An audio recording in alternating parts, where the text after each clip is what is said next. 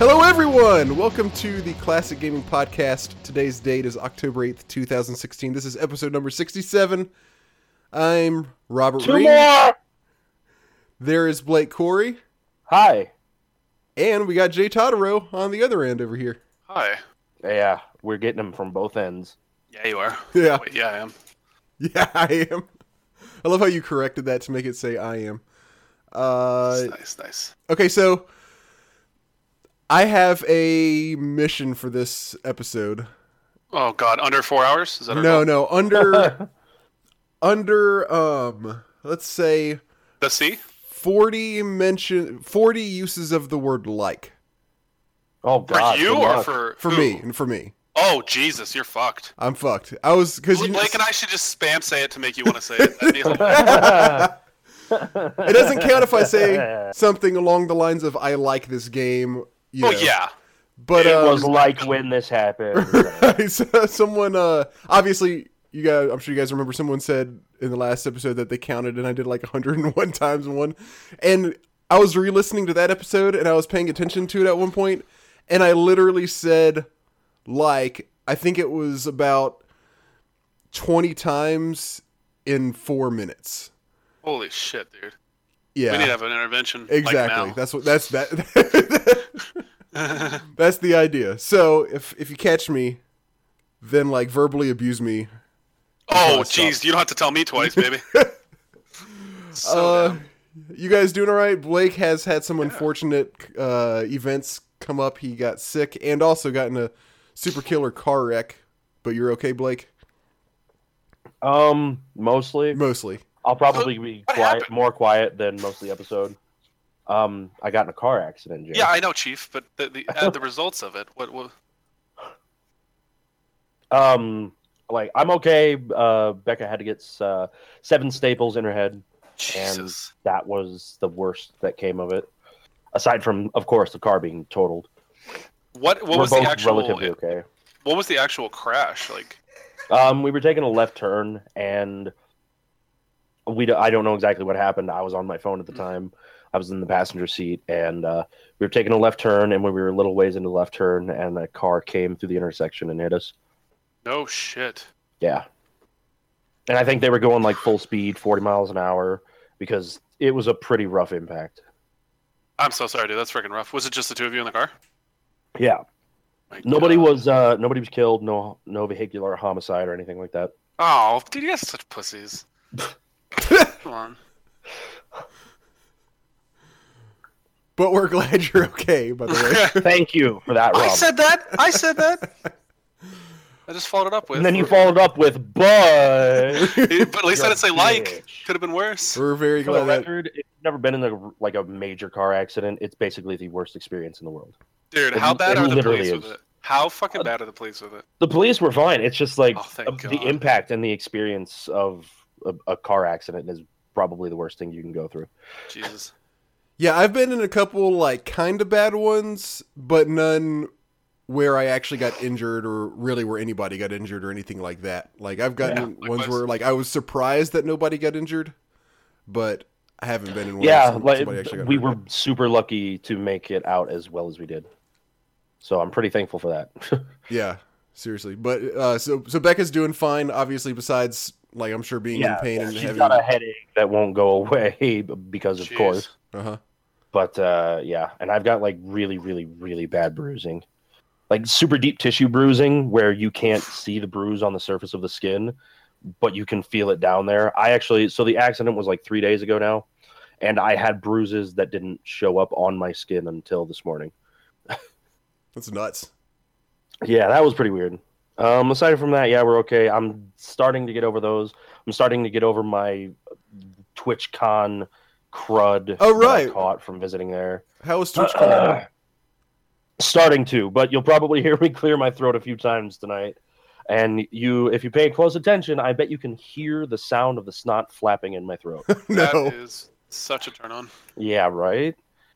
Imagine how that would feel on you. Anyway, Uh, Uh-huh. let's talk about TwitchCon. How about that? Uh, uh, all right, I guess what was it? Was it good? How was it? it was all right. It was, it was mostly really good. Uh, a very big improvement from last year. That's good. Uh, hung Oh, in what a ton of- ways? Uh, bigger floor. It was a little bit better organized. Uh, there was just more stuff there. It felt like more of a convention rather than Twitch renting out a big That's floor and then just saying, I got you. "All right, go there and hang out, have fun, enjoy." Yeah, meet your favorite streamer. Yeah, like it felt like they actually put some effort into making it a convention this year, where last year it didn't feel like that. Well, thank you for going to represent the Classic Gaming Podcast. Yeah, yeah, that's why I was there. Yeah, it was not much My of a pleasure. financial gain, but whatever. Um, anything note? Anything noteworthy? Oh, I got a Uh, question the- for you. Um, okay. what do you feel? How do you feel about the Amazon Prime thing? With Oh, uh, it's fucking really cool. It's yeah. one of the best things Twitch has ever done. So I guess we should. I guess probably not everybody knows what we're talking about. Yeah. Maybe I should back up a little bit. Th- this was announced at TwitchCon, right? Mm-hmm. Okay. So if you're an Amazon Prime, well, you you probably know better how it works than I do. But if if you are an Amazon Prime member, then you can now subscribe to any Twitch streamer's channel, uh, one one per month for free. And it's I mean it doesn't like go away after a month. It's like isn't that right? Like you can just you they add up cumulative, but you can Um, yeah, it doesn't auto renew, but uh, it, you keep getting that free sub every 30 days or whatever the time is. So so so if like I'm so okay, so if I subscribe, so if I'm subscribed to you th- uh, with Amazon Prime, then after You that, mo- then after well, I've I'm, I've already subscribed to him, bitch. Oh, I've- that's nice. bitch, I've been subscribed to him for what, like 27 months now. Something like that, yeah. 20 Oh. something, high 20s. I've thought about it for 27 months. Uh,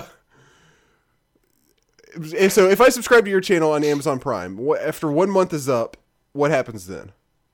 Um, your sub will get canceled, but like you, if you keep, if you come back to my channel that day or in the next few days, you can use your Amazon Prime sub to resub to me. It'll count as a, you'll get the um, two month resub notification, Okay, and uh, you'll still have to, you'll, you still won't be paying for anything. okay, but but I but then I cannot uh, also use it for like a second person, right? Yeah.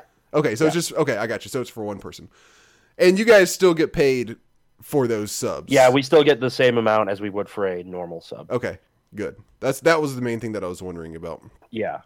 That's what kind of shocked all of us. It was like, so people can sign up for Amazon for free and then like they get the 30 month or 30 day free trial and then they can use a sub on our channel with that. That's I mean, that's pretty cool. Yeah, that is pretty cool. Awesome. Uh, anything? Were you about to say something else? Is there anything else noteworthy from the? Uh... Not really. There were some cool indie games. that- I mean, I don't remember any a bunch of them off the top of my head, but there were quite a few that looked nice. Okay. Uh, YIIK is supposed to be. Uh, it's been compared to Earthbound by quite a few people. Oh, really? It's a po- post-apocalyptic RPG. So uh, I've seen it at two different events now. I haven't gotten any time with it personally, but I've watched a decent amount of it. It looks. Uh, I want to keep my eye on it. Okay. Anything else? Jay, you got any awesome news, or we want we want to jump into actual news? Mm, No, doing pretty good. Okay, well, you know we've been talking about the NES Mini a little bit. It's a little Yeah. miniature baby Nintendo that comes preloaded with like 30 Nintendo. Ga- oh, I said it. There's one. We need to keep track of this. Oh no, no, no, no, no, no, no! We're not doing this. I'm marking it down. Hold on a second. Oh my god, you are on. cancer incarnate. Okay. It comes with 30 Like, classic Nintendo games. and a few more details came out about it. It's going to have, as you probably could have guessed, it's going to have save states. It's also going to have, I think this, I don't know if this part was new. It's got HDMI output, but what is new is that it's got, it, it it's it's upresing. It's it is actually upresing the images, which I guess really isn't surprising. So they don't look like shit. It's also going to have a CRT mode to where it looks like where it like makes it. Oh, yeah, I I it was actually just about to ask about that. where it makes it That's look really cool. I, I never, I've never. I don't know if I feel like it's cool. I mean, I know why I don't personally do it, but I can totally see why people would want to. Because the pixel, the art of a lot of these old games is very specifically designed around the idea of having those CRT scan lines. So Okay. there's like the way that we see it, it's a pixelated, like it's a bunch of boxes when you don't have the scan lines on there. But with the scan lines on, it ends up blurring those boxes and the images that they made, and it makes them look a lot more rounded. It makes them look uh, normal, I guess you could say. Okay. I that okay then then that makes this other part make a little bit more sense because what it's also going to have is uh, something called pixel perfect mode, which I didn't understand at first, but now that you say that, I do understand it. It makes it to where each pixel is actually a block, so it's basically upresing it and then keeping the pixels as block pixels. Okay, interesting. Yeah, I mean, excuse me. What we've seen in a lot of indie, like, there's so many people that lampoon indie artists for this, and I mean, to, deservedly so to a degree, is that uh, they've gone the very simplified kind of route of doing a lot of pixel art stuff. Mhm. And the reason that that stuff gets blasted on so hard so often is because while yes, they're basing it off of the old 8-bit ideas of uh, how to design art for a game they're not taking into account that we're not playing on CRT screens anymore. We don't have those kind of scan lines on there that are distorting the images in a specific way. So instead, we have these blocky, ugly looking messes for a lot of indie games where it just looks extra, extra, extra cheap. Like there was no thought put into it whatsoever. Mhm. Um, so if you if you go back and you compare, like if you turn on the like say CRT scan lines on an emulator nowadays, com- and compare that to what it looks like without that on, there is a v- there's a huge world of difference, and a lot of indie devs just don't give a shit about that sometimes, which is sad because the art does suffer some, especially if it's not well done art in the first place. Uh, without those uh, CRT scan lines on there, Yeah, But that's a whatever. good. That's a good point. I I do like the in general the sort of indie retro style eight bit pixel art, but a lot of times they also do use it in a ways in ways that really don't work. I I feel like sometimes they're either using it, it or it comes across sometimes like they're either using it as a shortcut or they're using it just for its own sake and not paying attention to also actually making it look good. yeah, Whereas they're using it because it's like, oh hey, it's eight bit, Right. It's so retro. Look at how look at that. It looks like a Nintendo game, right? The thing is, it doesn't look like what we remember Nintendo games looking like. yeah, unless your experience with Nintendo games is using Nestopia and emulators and shit like that. right. Which is interesting because I feel like a lot of people that are interested in, in buying this kind of stuff are going to not be upset, but be kind of confused that it doesn't look the same like they remember. Well, What do you I think think? it's from what I've seen, it it's, it looks pretty good. Okay.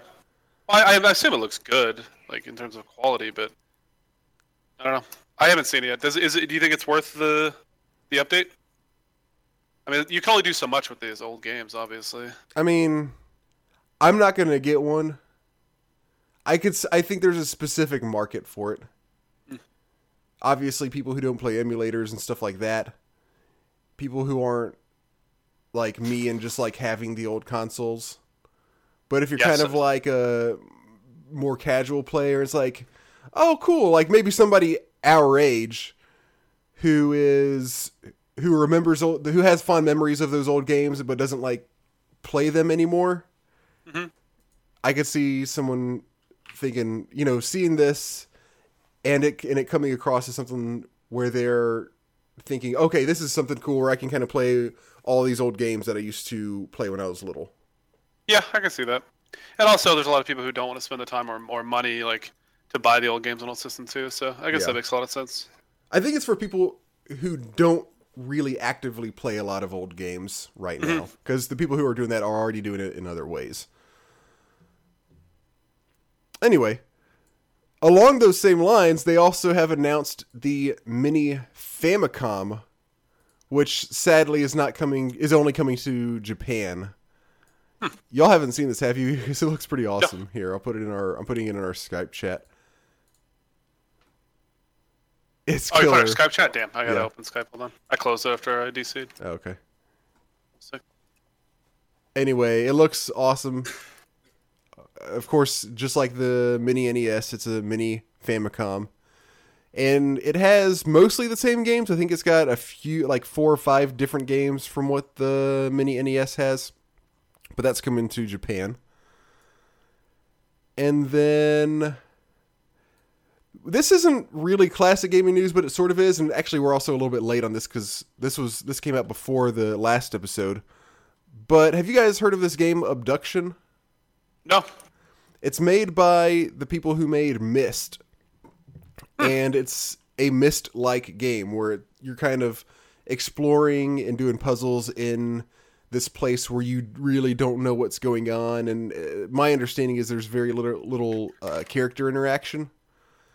It actually looks really awesome, um, and it seems to follow along the lines of of it really seems to do all of the same things that Myst did, except in a very different type of setting. Is, is my understanding is is more of an alien-like atmosphere that you're in or environment that you're in, and all of the uh, all of the like I haven't read much because I want to buy this game and I don't want to. I really don't want to spoil anything. But I was re- just reading some of the reviews on GOG, and everything is like. Oh, this is so awesome! I'm walking around and I have no idea what's going on or what I'm supposed to do. Is this is exactly what I want. So it really sounds just like Myst, where it's where you're walking around and you have no clue what's going on, but the environment and the puzzles are and stuff are interesting enough to make you. Is I'm want- having a hard developer- time getting hyped for that. I can understand that. Is the developer someone credible? I Yeah, know if you they're mentioned who it yeah the they're they're the same people who made Myst. Oh, okay. I, I thought you. Okay, I wasn't sure. Okay, cool. Yeah. Uh, Blake, are you a you never were a Myst fan, were you? No, but I wanted to try it out when I was younger. It, Okay. it, it was like a game. It just looked like it had that ooh factor going for it. You know, Sure. It was fun to watch time people see, play. like the pictures of it and shit. Uh, but I never got around to playing it. Uh, it, but it's one of those old kind of like puzzle adventures sort of games, but not in the same vein as a lot of like the LucasArts ones, et cetera, where it's very narrative driven, right? Right. Yeah, exactly. Very different. Like I said, there's very little character interaction. There are very there's there are very there's only there's there's almost not any characters. I, I don't won't really go any deeper into it than that. Besides you, and it's all first person, and you're walking around doing things. Yeah, very very different from the LucasArts games, but it is a it is a point and click puzzle adventure game. Anyway, abduction. Like I said, it's very similar in many ways. It seems like, but it but also a very different setting. It looks really awesome. I really want to play it, but I've been playing a lot of other stuff lately. Here you have, you little slut. Last thing is we have you know how Origin does their free game every now and then that they that Free. Download? You have to sell your soul by using their download. Well, yeah, you have to use the Origin. Yeah, thing. someone actually mentioned in my chat the other day that uh, one was getting released like yesterday or today. Which one was it? it is Dungeon Keeper. oh, really? yeah. The original one, Yeah, the, the, the yeah the act- not the real not the not the not uh, the EA garbage. not the EA garbage, but the actual one. I'm actually buying that. I'm, I'm gonna for my brother for Christmas for my uh, younger brother. Him and I played a lot of Dungeon Keeper. I'm buying him a um, an account for GOG with that and a couple of the select games that we played. Oh, that's awesome. Yeah, I think he's really gonna be happy about it because he's like been saying like he, he plays Heroes of Might and Magic with me all the time, and like we love playing like old school games. So I'm gonna fucking buy that for him. That's a really good idea. I know, dude. I was like, oh, dude, I can't wait to give this to him. He's gonna be so happy. I I suck ass at buying people presents and like coming up with. So do I. ideas. 99 percent of the time, so do I. But this is like, I realized that I was like, my brother's impossible to buy stuff for too. He's like the type of person where you're like, what do you want? I don't know. And then when you Yeah. don't get, when you just get him like whatever, he's like, why didn't you get me this? Like, go fuck yourself. like, That's like shit stain. that's kind of like I'm pretty much the same way as that. And my dad is the worst because Yeah, but I doubt you complain. Well, no, I don't, yeah, I don't complain. But also, my dad, he like anything he wants, he just like buys for himself. So Yeah, see, I'm the same way. I, I don't I don't spend money very often, so I, like when I do, I usually like get stuff that I need. Uh-huh. Like you know, if I really really want something, I'll get it. So Yeah. when it comes to that, I'm like, I, I don't know, I don't really need anything. Like, know, what do you want from me? clothes, shoes. Yeah, Okay, so so so that should be going on for the next month, I believe. So when you're listening to this episode, you should have time to go and grab it. You got to go on to Origin to get it, and unfortunately, you have to use their client. But yeah. if you want to play Dungeon Keeper for free, then uh, You did that like a car salesman. You were like, you have to download the user, but you get to play it for free. So So what are you waiting for? All right, it's time to talk about Cancer. time time to talk about games. Who should go first this time? Oh, I think Blake expressed you wanted to go first in chat earlier. oh, you knew, damn. He always Blake always put Jay always nominates Blake to go first. Because it's funny. Blake, do you want to go Is first? He's sick. Look at him. He's bleeding out in his own home. Do we right need to now. give you a Oh, minute, yeah, Blake? and I'm still here for you guys. That's how much dedication I have. All right. Yeah, I, I totally imagine you're here for us right now. How about we let you go first so that way you can I'm take here a for all break? the puss. yeah. Oh, don't ever say that again, please. that was awful. Like I'm actually like so grossed out right now. Good. Uh, I'll teach you to run your fucking bitch mouth. Robert, Damn. what, HR complaint. boys, boys. Sexual harassment. My boss called me an idiot this week, and when I told her I was going to go to HR, she goes, "Do it. You won't. HR No won't even care."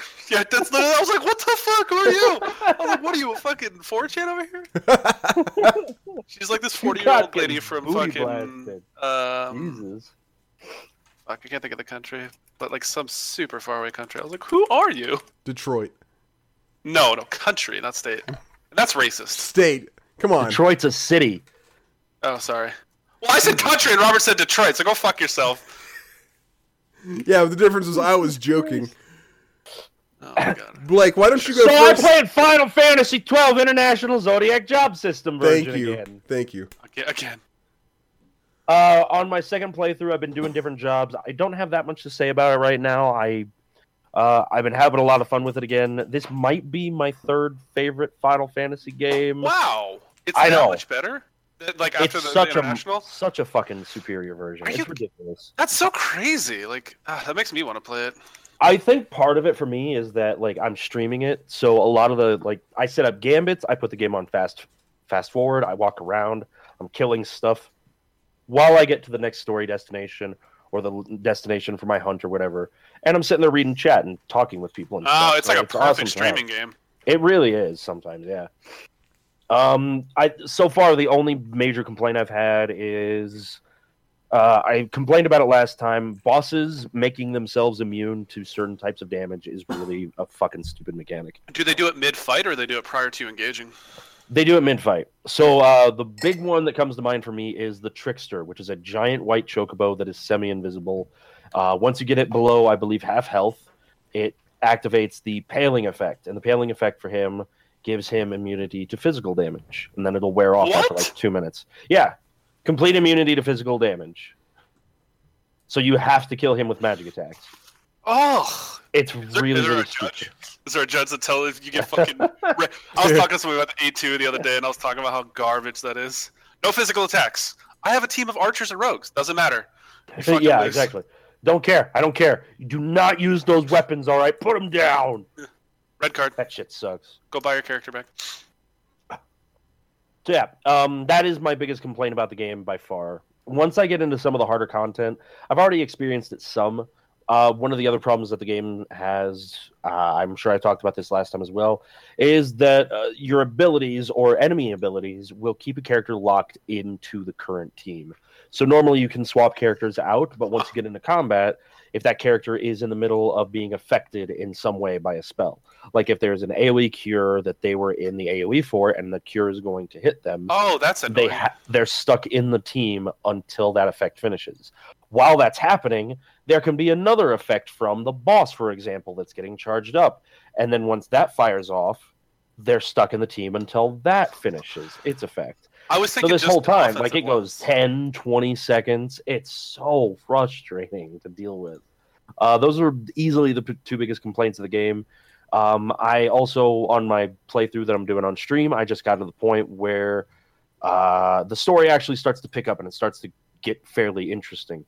Where the political situation is kind of coming to a head, uh, the pawns are being moved, characters are making their moves for their positions, etc and uh, it's actually a fun story. It's just impossible to keep up with because there's about ten hours of side side content side content Content. between Special. every major main pla uh, plot line. Jesus Christ! I'll say that three talk times fast. Jesus. I tried to. I tried to say it one time, slow, and I couldn't even make it through that. The, the intro to that game is really fucking good. Like the way it starts, but then you get dropped Yeah. with that kid, and you're like, "What happened to all the cool characters and that dude's brother?" And like, you're just kind of like, "What the fuck happened?" Yeah. And as, drag as you in. fucking every time I play through the game, because I'm gonna play through it one more time next year, uh, once the Zodiac Age edition comes out. I'm gonna play through it then, and I'm gonna pay attention to all the scenes again because I'm doing it here. And every scene that though that Vaan and Penelo have lines in, you can literally remove them from the scene, and either changes or the scene improves. soft. come on. It's an embarrassment. Like, uh, it's so fucking dumb, dude. I've got. It. So anyway, that's about it for FF12 for now. I'll probably talk about it a little bit more next our uh, next podcast. well, we can't go I know one without that, uh, discussing Final Foot- Fantasy. That is true. Well, I know that Final Fantasy 13 is not part of the. It's not a retro game, but I'll probably also be talking about that just to cap off the whole series. Fair enough. How close is it? It's gotta be. Oh, it's still a while away. Never mind. It's 2009. Two years. Yeah. It's crazy how many games like are starting to come up that we can talk about on the podcast. I was like looking at the other day. I'm like, holy Yeah, it shit, is dude. weird. Yeah. A lot of PS3 games. It's like, oh Yeah. my god, I can PS3 even games. play that. No, PS3. Really? Well, yeah, Final Fantasy 13 was on PS3. and what? And when did that come out? Oh nine. Yep. But we said, but you said two. Uh, that's No, three. he's saying they're coming up. I that's think. three. Well, that's three years away. It's two and change away. Okay. I That think is- you're saying more that shit's coming up more. yeah, no, that is Yeah. that is weird. We're getting to the point where a lot of the PS3 era games, are- it's like, yeah, those are technically, those are retro. Holy shit! The first. Damn it! I did not realize that the PS3 came out in 2006. I know. Isn't that freaking crazy? The PS3 and 360 lasted for like what eight years before we finally got new systems. Yeah, that Fucking is that does not seem right. I know. And like, there's so many old games that I want to play, and it's like, oh, newer games are starting to come up. It's like, uh, it's like, uh, parameters of our podcast are kind of interesting now. That is so weird. We need to have a cutoff and say like I, I was gonna say maybe we should discuss this at some point. like pre has to be pre Xbox 360, PS3. I, I'm actually kind of thinking that as well, to be honest, because like I feel like those are too, almost too new to talk about. That's crazy. Yeah, we'll have to think about that. Uh. But at the same time, we like we like to keep things loose and easy going here. If you know Like what I'm Robert's saying? dad. Yeah. That's what I was gonna say. All right, Blake. Thank you for Final Fantasy 12. Jay, you want to go next? Sure. Or you want me Give me to? One second here to pull up the thing. I'll pull up the wiki wiki wiki wiki Wikipedia page. Um, so I was talking to Robert about this before the the podcast, Blake. Um, and to anybody who lives in the metropolitan area, uh, Phoenix and Arizona, uh, I've been looking for old school arcades because it's not really a it wasn't really a big thing until the last couple years here. And specifically, I went to California like uh, probably like eight years ago, and I hung out with Antonio and a bunch of his friends, and we went to a lot of SoCal arcades, and it was awesome. Really cool experience. There were so many in the area. You get to there's such a variety of games. The people there are pretty cool. And I was looking for something like that here. And Robert came out. I was like two years ago. Robert. Oh yeah, yeah, I think so. Yeah, yeah, yeah, yeah. Yeah, and Robert and I were looking around, looking around. I, I googled as much as I could. I asked people I you knew, and everybody's like, "Nope, there's no arcades. The only thing is Dave and Buster's." Which, if you ever been to Dave and Buster's, is not a fucking arcade. It's like an adult. Uh, what do you call it? Chuck E. Cheese. Like it's just, it's like Chuck E. Cheese with more alcohol. Like it's just, there, there's not a good good amount of games. a lot of it's just like you know, skee ball, pinball, or not pinball, It's- air hockey. It's that and um, like the dancing games and Yeah. Guitar Hero, and then um, mobile games turned into arcade games. Yeah, which was like, and, and remember we, we found there was this one section we found at Dave and Buster's where they had like three old school games. It Yes. was like, do you remember that, Robert? It was like Yep. Pac-Man, Tetris, and something. And Yeah. the the my me and Robert were so close together because they put it in like this like almost like under a loft or something. It- like it was like underneath the staircase. Like you were Harry, you were in the Harry Potter closet to play these games, and, and we were sitting on. Remember the chairs we had were garbanzo beans, and the controllers barely worked. It was just it was just so frustrating. But recently, one of my coworkers, um, he was we were talking about old school games. I was telling about the podcast, and he was like, "Oh, well, this new arcade is open." And I was like, oh, you know, Dave and Buster's like, you know, he's like, no, it's called, uh, I think it's, it's called Starfighter. And I was like, oh, okay, well, tell me about it. And what it is is they they rented out like an office complex, uh, like just one portion of it, and they just the, these guys apparently told me the backstory on is like these three or four dudes had all these arcade systems in their house. They were working on fixing them, and they were running out of room, and so they wanted to buy a group storage place to put them all, and then they realized that they could put them so that people could use them and then charge people so they could make money back on them. So these guys continuously buy new arcade systems, rebuild them or fix them up, and then put them in this this place called Starfighter, and you can play them. And it's ten dollars for they're open like twelve hours a week or something, but it's like ten bucks and you can play as long as you want. They're open 12 hours a week? Yeah, it's like it's like four hour blocks Friday, Saturday, Sunday. They're open from like seven to eleven Friday, Weird. Saturday, Sunday. Yeah, I, I, don't I, I think I don't think they make any money off of it. I imagine they're probably breaking even. But it's, it's weird. Like based on their social media and stuff like that, they seem like they're doing really well. So I don't know. I don't know all the specifics of it, but these three three or four dudes, whatever, big enthusiasts. So they open this place up, and Lisa and I have been talking about going for a while, and we went uh, last weekend, and it was awesome. Like there was probably 50 to 100 titles. Uh, they had some DDR and Guitar Hero kind of off to the side. But They mainly had old school arcades, pinball machines, and a bunch of like the racing games. You know, like the um, the ones where you can play against other people. Were you like sitting Uh, in the racing seat and steering and stuff? What you're talking about? Exactly. Yeah, they had some of the water ones as well, and it was really really cool. And, and, and most, uh, oh, you know, this is the crazy thing. So you know, like you go to old arcades or like you go to arcades, and what would you say? Like maybe sixty to seventy percent of the games are working, and like thirty percent of them are, are out of order Yeah, or yeah. currently under main. Hundred percent of them are working. Hundred percent of them. Yeah, and the other thing that was cool is is they had this side room. My, the guy, this guy at my work was telling me about, where they show what they're currently working on, what titles they're releasing next. So they have Oh, like nice. the new arcade systems, and uh, it was it was awesome. I was like, this is such a cool place, and um, it was kind of hard to find, and the it, which was a little frustrating. I, I feel kind of bad for them that they don't really represent it better. Um, and their social media is not bad, but I think they could do do a better job with it. Anyways, that being said, again, place is Starfighter. Um, for those who live, live in Arizona, there's two other locations, or there's two other. I don't know if they're owned by the same guys, but they they have two more. One is in Phoenix, like the heart of Phoenix, and then the other one I believe is in uh, Tempe-ish area. Okay. So if you live in Arizona, check them out. They're they're pretty easy to Google. I found them uh, pretty quick. It's called. Uh, but Wally's it's called what? the the one I went to is called Starfighter. The other two have different names. I don't know what the other two are. I haven't been there yet. Um, but I f- believe if you go to Starfighter Facebook, you can find the other two listed on there. Just do Google for video games Arizona. Yeah, something like That'll- that. You'll find it pretty quick. Video games Arizona. Uh, so while we were there, uh, Lisa and I played a bunch of different games. Uh, we played Gauntlet. They had like the original Gauntlet system, which was pretty fun. Um, I was I was telling Lisa about it, and I was like, "Oh, hopefully they have this." And sure enough, they had it. So I was really happy. Uh, but the game we actually that I'm going to talk about today is Golden Axe. Uh, Oh, so, shit. Yeah, so Lisa and I found Golden Axe, and I was like, "Oh, this looks pretty freaking dope." Um, so we played it, and we ended up beating the game um, just by just standing there for an extended period of time. Right. And my God, if we had to use coins for this game, we would have been dead. Like, we we would have broke. Like we would have been on the streets at the end of this.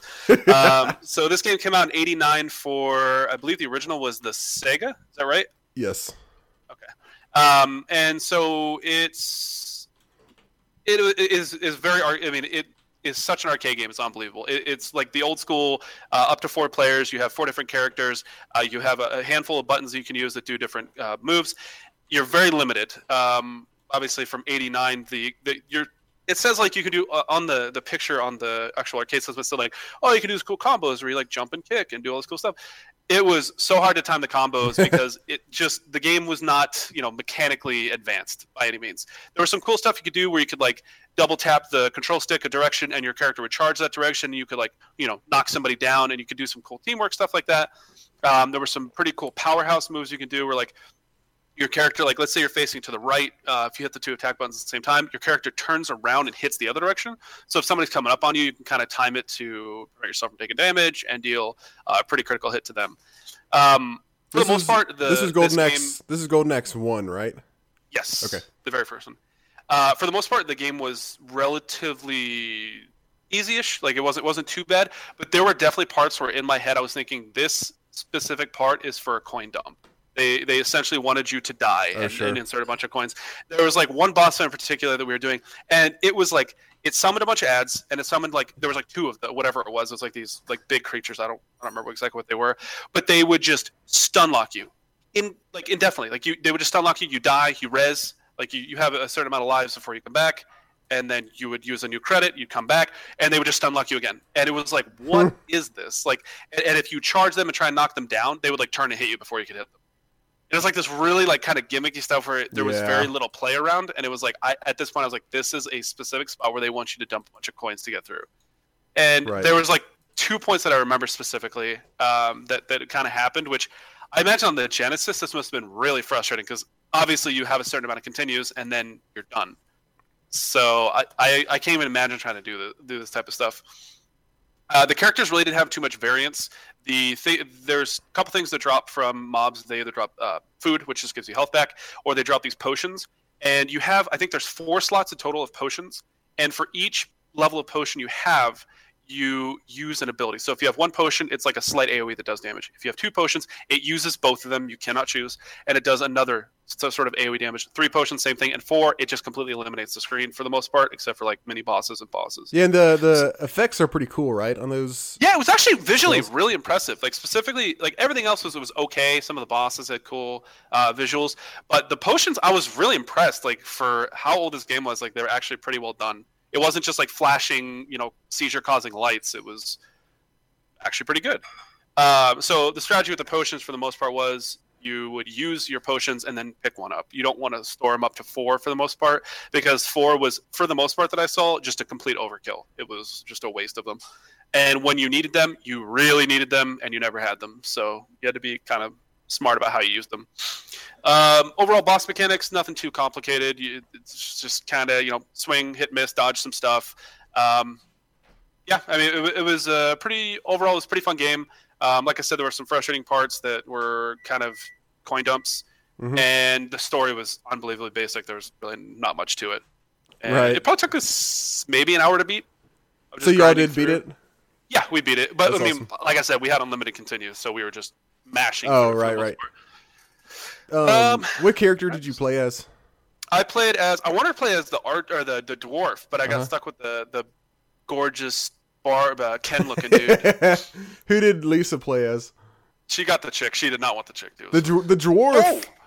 I forgot about that. The Sorry. dwarf, I think, is the best one. I could be confusing this with Golden Axe 2, but I'm pretty sure he has like a lot better range, like melee range, with his axe than the other characters have. That'd be funny because he's so freaking tiny. Yeah, he's so tiny, but he's um, got the long ass axe. I forgot about this. There are mobs that are riding mounts. Uh, like Oh, these right. Dragons. There's like three or four different types of dragons, and you can knock them off and take their dragons, and you can use the abilities. And they have like these ridiculously powerful attacks. Like they they breathe fire on the ground, and it just deals so much AOE damage. And if you're really good about kiting, you can um, you can completely decimate like enemies. Oh, the other thing I was talking about, I talked. I forget what game we were talking about recently. I said this as well. Uh, there's a really frustrating aspect of this game where enemies are coming in off the screen. You can't see them yet, and they will just annihilate you from the side of the screen. Like they'll charge into you or like Oh, hit you off screen. Yeah, so you don't even see them coming. Oh, Specifically with the mounts, I noticed they like. If you get on a mount, their entire purpose in life is to dismount you. Like, there's no question. They they will run at you because they know how much. I, uh, they don't know anything, but you know they obviously want to dismount you because it's so so powerful. Uh huh. I was Um, I was thinking about maybe playing this game sometime soon because this was like one of my favorite games growing up on Sega Genesis. Oh, there's actually six potion slots. Yeah, it was it was pretty fun. I actually was thinking about playing the rest of the series. I hope they get like I was saying they keep adding new arcades. I hope they add the the second and third one. I wouldn't I wouldn't mind trying it at all. Yeah, I could be wrong. Uh, this might only be. I don't think I played the third one, but on either the first or the second, maybe it was just the second because you're saying that they all had the same amount of slots. Some people had more potion slots than others. Like some like like I think the girl. I'm looking at screenshots. I think you're right because one of the guys I'm looking at has six and one of them has four. I didn't really Okay. pay attention to that too much, but yeah, I think that is actually something into it. yeah, so some of them have more, and the ones who have more, you can fill it up and do and get spells that do like Oh, extra okay. damage and stuff. Yeah, I'm looking at one character has uh, four, the other one has six. Yeah, I think I think you're exactly right with that. I remember whenever I used to I play. it's up to six. Whenever I, I mostly played this game with my dad, but I would play it with my sister sometimes.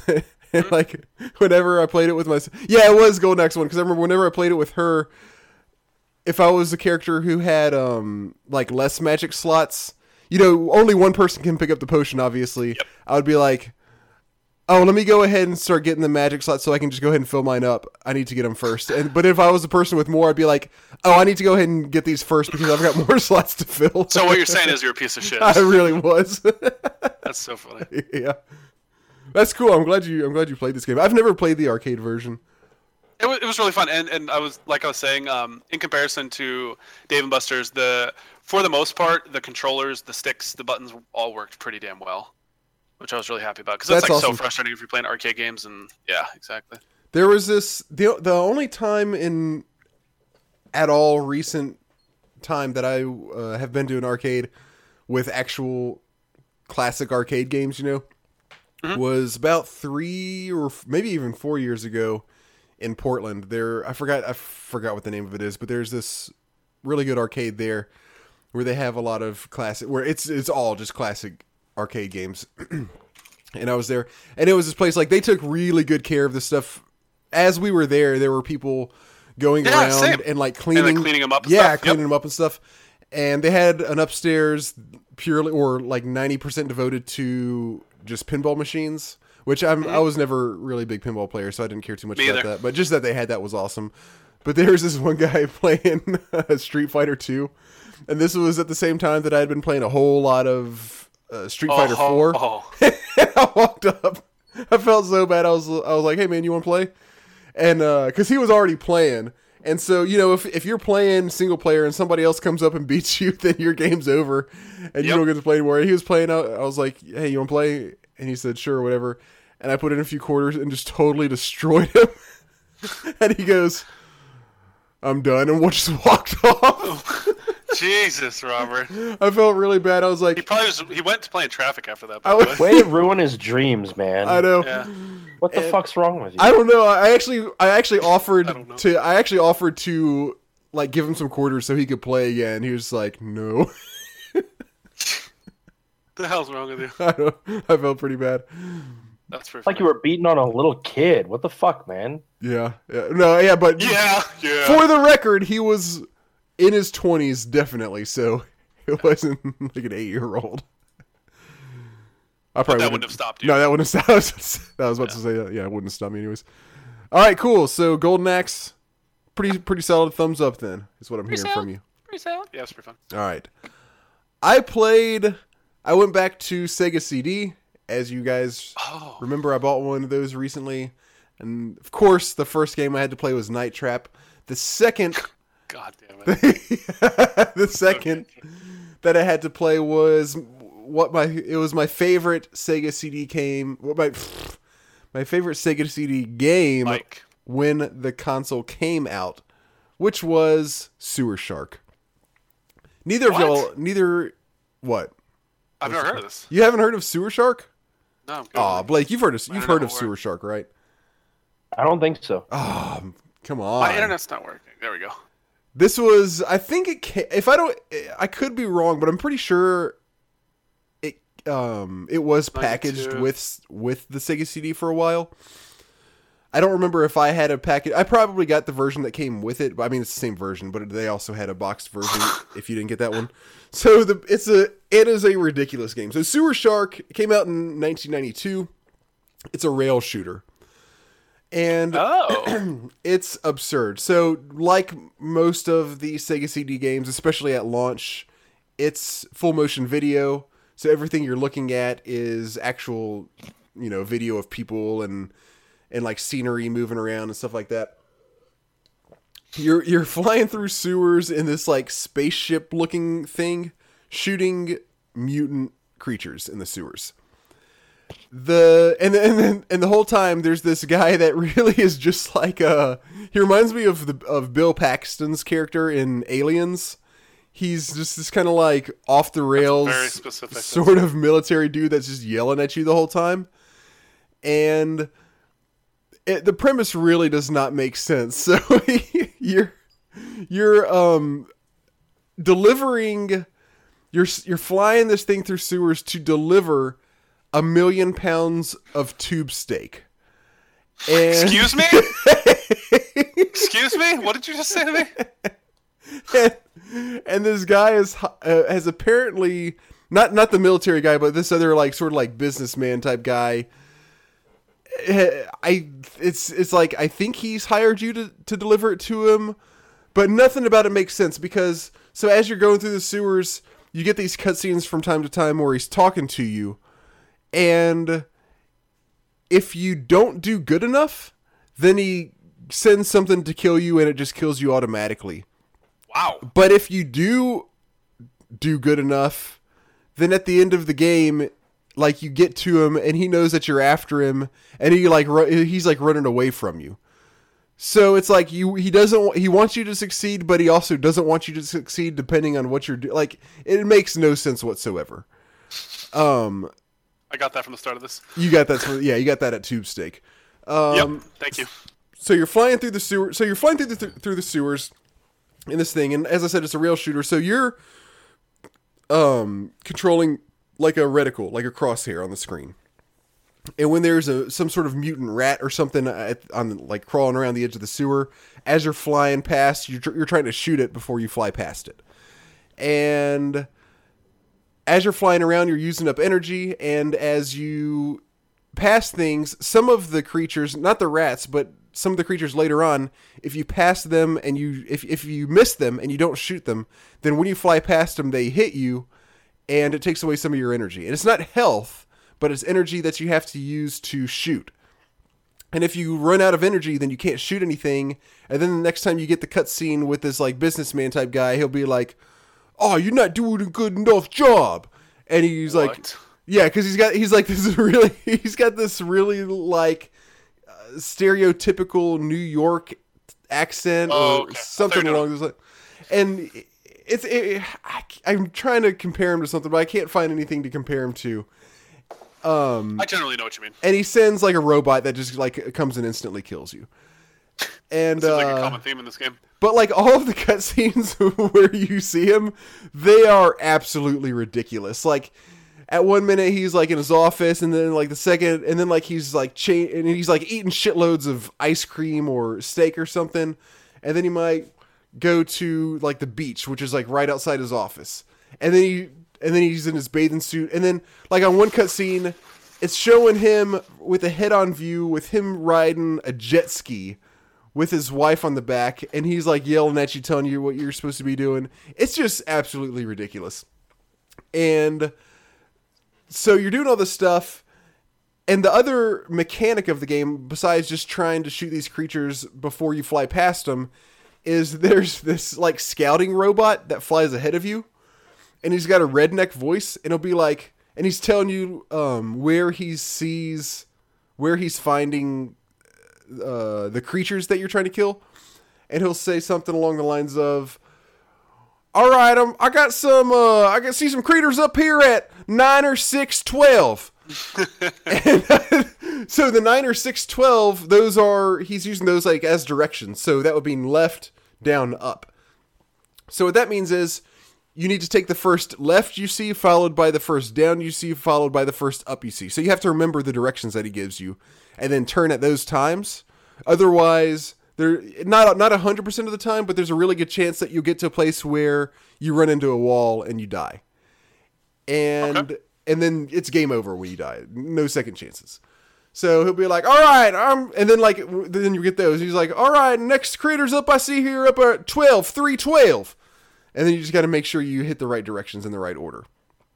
And um, that's really all there is to the game. It's not it's not a good game. It's kind of funny to watch. It's, it's like the the acting is way overacted and stupid, so that's that's kind of fun. Okay. Um, I, I imagine a lot of the Sega CD games are like that. To be honest. I'm Especially sure hundred percent of them are like that. um, there's this one part. The only other thing worth noting is there's this one part. I think it's about halfway through, or maybe a little past halfway through the game. It's not a really long game. I think it's about thirty or forty-five minutes one playthrough if you if you if you do it. Of course, you can't lose one time or else you have to start over. But oh, if you there's this one part where you stop for a second and the military guy who's been yelling at you the whole time first of all he's also he's riding in the back seat the whole time which doesn't make sense because he's the most experienced guy you'd think he would just be the one driving but no he's he's riding in the back seat of uh of your thing and it's your first time to ever fly So he's just putting his life in your hands totally. And so one point in the game, he stopped. He's like, "Oh, we got this new awesome gun. You got to try it out." Like while y'all are taking a break or whatever, and it shows it's like switches to a little camera shot of the gun, and if you don't press the shoot button right then, then you get a game over because he's like, "Oh, you don't want to try out the new gun or something like that." He's like, "Oh, we clearly you're not good enough to to do this," and then it's game What? over. yeah. What are you? What is this cancer? Yeah, I don't know. It it Holy reminded shit, me of Night Trap, We're at the beginning of the game, where they're like, "All right, let's get going," and and it's like it's just a cutscene, so you're just waiting for the game to start, but you mm-hmm. actually have to press start right then. Yeah, I remember you talking about It's, that. it's just this. It's the same thing, except this is like sixty percent of the way through the game where it happens, and you get an instant game over if you don't shoot. The, it's like at a wall. All it is is the gun's facing the wall, and he says, "You got to shoot this. Like, see how we can shoot through the wall." And then if you don't, then you get a game over. So, Holy crap, Sewer dude. Shark is pretty much exactly what I expected it to be going back. I remembered really I remembered having I remembered liking the game, but I also remembered it pretty clearly enough to where I to where I was thinking to myself beforehand, this probably isn't going to be very fun. And it was basically exactly what I expected it to be. So, I'm glad that I I'm glad that I went and played it for nostalgia's sake and for seeing just how funny like the cutscenes and stuff are. But I can in no way recommend it because it's just not a good game. I would recommend watching like some videos on it or something though, because it's it's worth it just to check it out.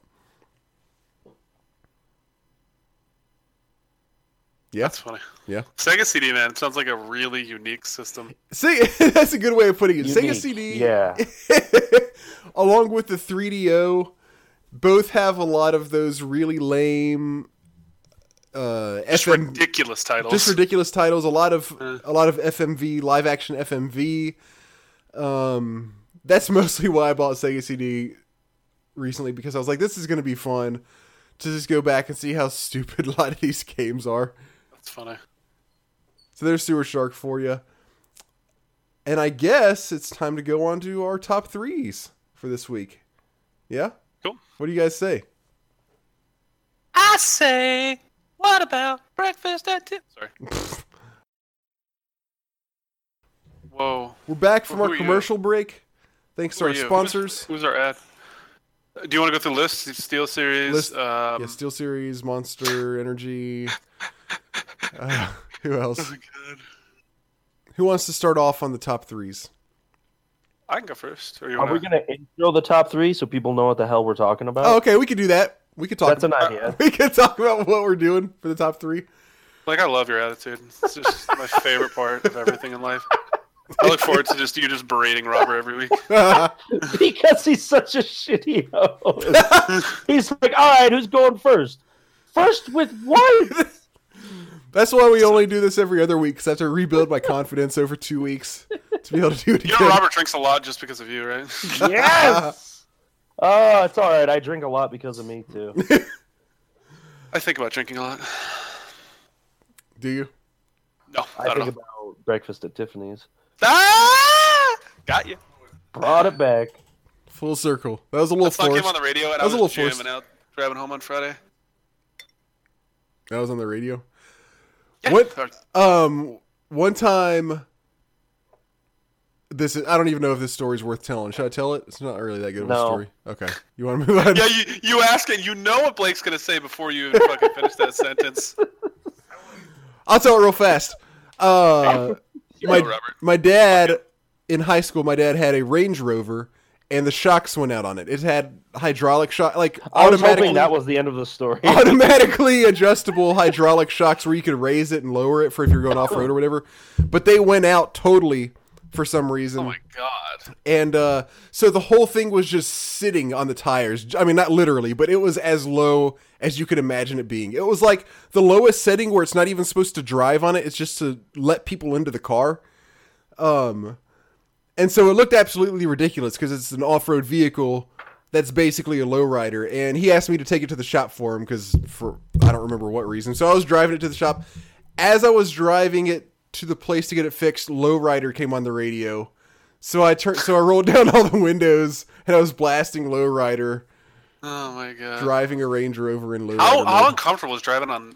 Oh, it hurt. Oh, dude, it was, was terrible. say- Every little bump you hit, it was like somebody just like jacking your spine. That's so funny. It's exactly how I'd imagine it, honestly. Yeah, it sucked. Anyway, our top three for this week is bucket list games.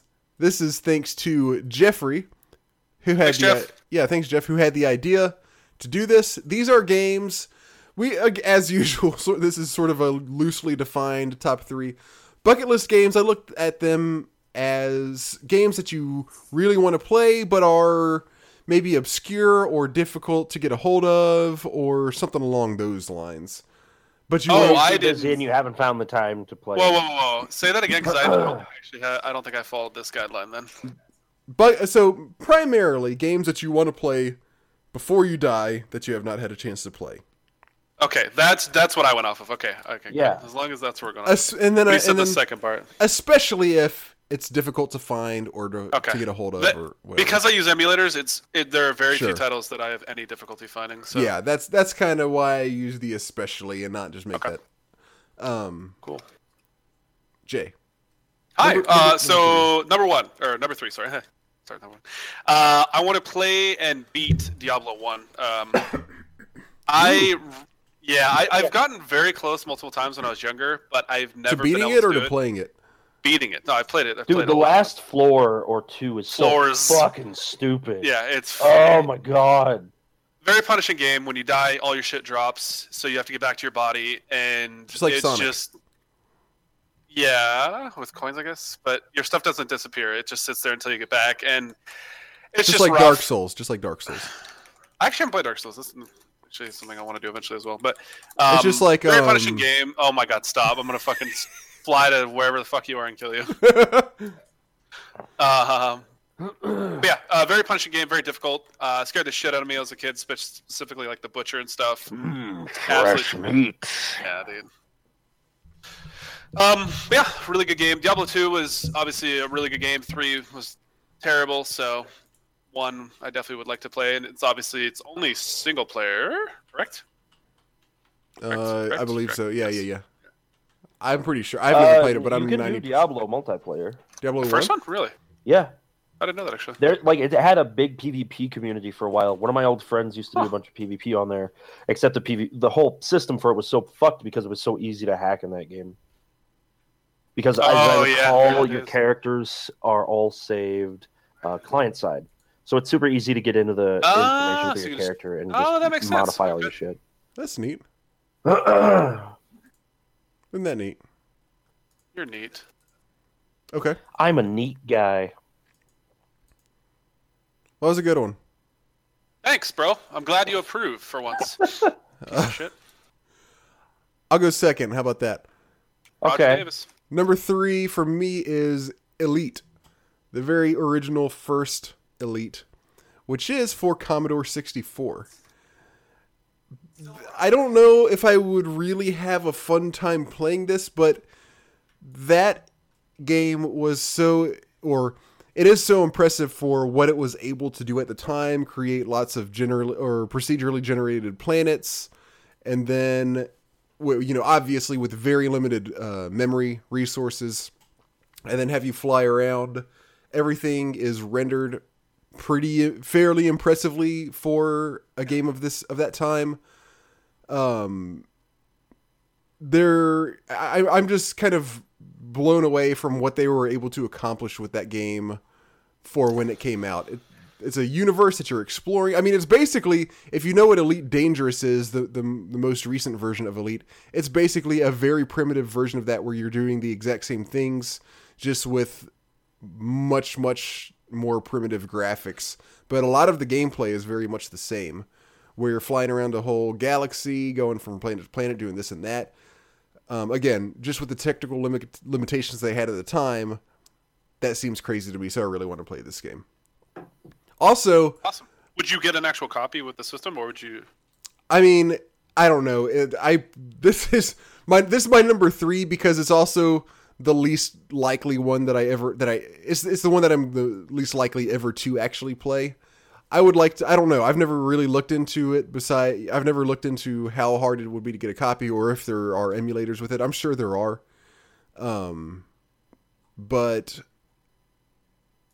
the the way I don't know how common this was at the time. I don't know a whole lot about the Commodore 64, so I don't know if this was a common thing or not. But listen to this: the way that the game loaded onto the computer was it came on a cas- oh shit. It came on a cassette tape. And you put the cassette tape in a cassette tape player. And i th- there were other games that did this. It wasn't the only one but i don't know if it was very common at all. And then you hooked that up to the commodore 64 and it played like binary audio into the commodore 64 like beeps and blips basically to load the game into it and then you got and then you play the game after it had to listen to the entire cassette tape that was like the compiled code That's kind of interesting. it's kind of it's kind of crazy I actually didn't know that. if you look up um Computerphile or Computerphile ph not f uh, one word do like a search for Computerphile um what's the fucking name of the game elite then they have a video on it that's really interesting and it shows all about the game and it shows a guy playing the audio with it hooked up to the commodore 64 so it can load the game up it's pretty crazy It's that's actually kind of cool that it does that. yeah it's really interesting to me so that's my number three blake what you got Oh, you're done. Okay. Wow, he is just up on your shit Damn, tonight, Robert. I think you you need to put out more, Robert. I think just saying, bro. I've been working on it yeah, what you need to do is work out. Oh! Don't worry, me too, and probably Jay. It's all right. Whoa! What the fuck, dude? Am I wrong? No. Yeah, that's what I thought.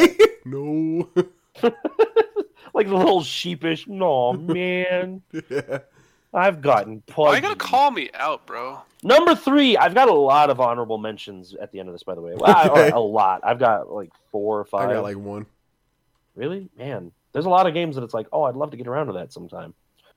Um, my number three, which was this was a little bit t- uh, hard for me to narrow this list down like this. I'm going with the Wizardry series, specifically the trilogy of Wizardry Six, Bane of the Cosmic Forge, Wizardry Seven, Crusaders of the Dark Savant, and Wizardry Eight. No subtitle. I was thinking of Uh, Wizards 101 when you started talking, just so you know. Thanks. Good to know. Uh, these are some old school first person RPGs. Uh, I kind of grew up on these. My uncle would bring his old old laptop down whenever he would visit us, and this is one of the games that he would have installed on there. So me, Oh, really? Cousin would play this. We would like start up a new party every month when uh, his dad visited, and uh, it's always been a big, big part of what I remember from my childhood. I did eventually, years and years ago, get a hold of a copy of the uh, Wizardry Gold, I believe it was called, which had Wizardry one through seven on it, and I beat Wizardry six. But I've never gotten around to continuing through the rest of the series. The games take dozens of hours each. They're big, in-depth adventures where you have to go around and like you're you have to make stat checks to scale a mountain and all this shit. You have to hold conversations with people. You have to ask the right questions of the NPCs where you actually type in your questions and stuff like that. Uh, these have always had a special place in my heart. I'd love to get around to finishing finishing them sometime, but that's a big investment. They take a very long time to get through. Ain't nothing wrong with that. Yeah, except for the fact that I don't have time for it. Esports money, boys. If only. Only if, oh, dude, Amazon Prime money, boys. uh, If I ever get Amazon Prime, Blake, I'll sub to you. Okay. all right, deal. wow. What a cheap bastard. Yeah. Have you met me? What? Hello. All right. Back to you, Jay. Number two. So this actually jumped on my list uh, after Blake talking about it. I want to play the international version of Final Fantasy 12 now.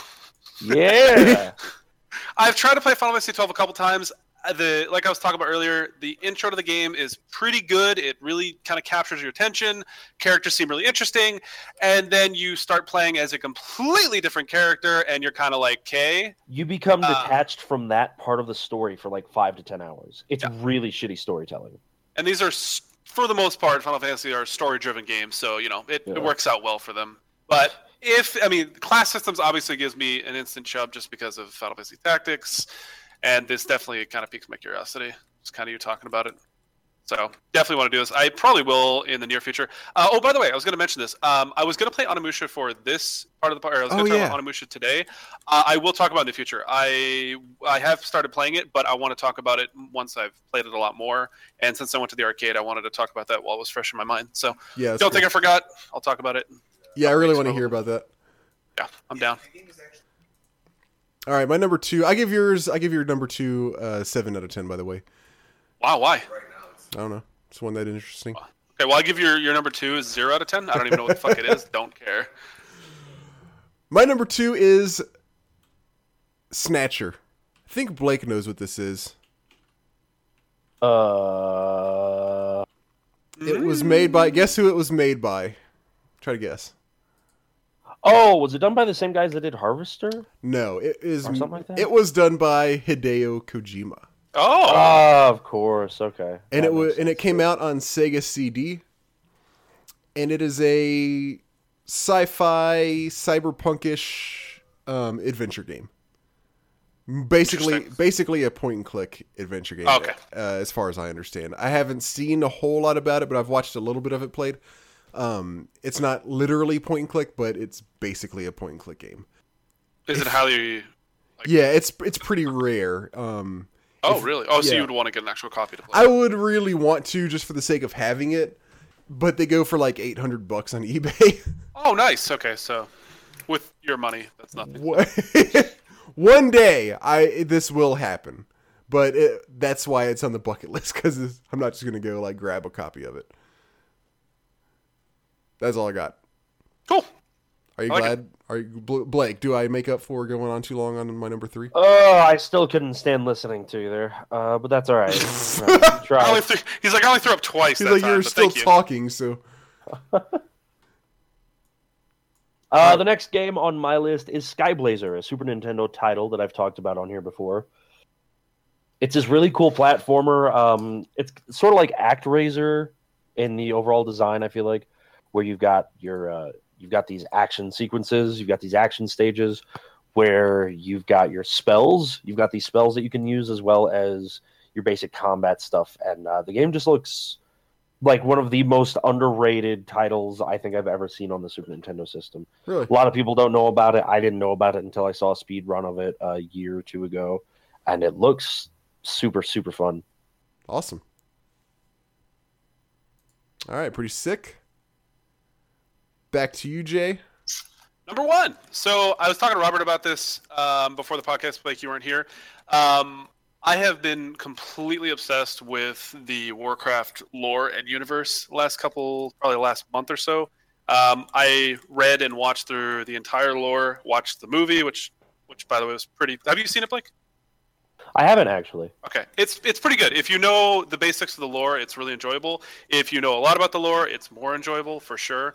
Acting overall, the movie is pretty good. I won't go into it. but uh, what I would like to do, and what I have already started doing, is play through the entire Warcraft series, including the first one, which is a pretty big grind in terms of graphics and control for a very very old RTS. Um, I started watching somebody play through it, and I was like, oh, maybe I'll just watch somebody else do it, but there's just so much stuff you can do kind of off to the side that a lot of people skip that I, I want to do just to kind of completely get engrossed with the rest of the lore. And I'm actually more excited about this right now than I have been about any game in a long time. Like I'm so into it right now that it's just it's it's so exciting to to like learn as much as I can about it. Like every time I learn something new, I'm just like, oh, that's that's so interesting. It's it's just great. That's pretty good. That's awesome. Yeah. All right. I feel like we're going too quickly. I can slow it down if you guys want me to, though. My number Like you want to one. handle this one? I mean, yeah, I could take a nap right now. It'd probably make me feel better. you guys could probably see this one coming. my number one is plumbers don't wear ties. Oh, you actually want to Uh, play it now that you have a. Oh my god, that's so funny. well, Would- th- no, can you well, no, no, it's a, it's a it's a 3DO game, Oh, oh, that's right. It is a 3DO game. That's right. which which granted is easy to confuse with Sega CD to some extent, because they both basically did the same things. Please But- stream it when you do it, or at least share screen. I want to watch this. I'll do so. I'll yeah, sure. I'll figure something out. One Thank day, you. again, one day, one day when I own a 3DO, and then I wonder how much. I don't. I, I I've looked this up before to see how much it is on eBay, and from my experience looking it up, it's really not that expensive, but it's very hard to find a copy. Like sometimes you'll see like one on there, or like just the disc or something like that. And it's maybe like a hundred dollars or two hundred dollars, which you know, obviously that's a lot, but it's not insane like Snatcher. Yeah, I was gonna say that's not. But that's bad as I plumbers thought it'd be. don't wear ties.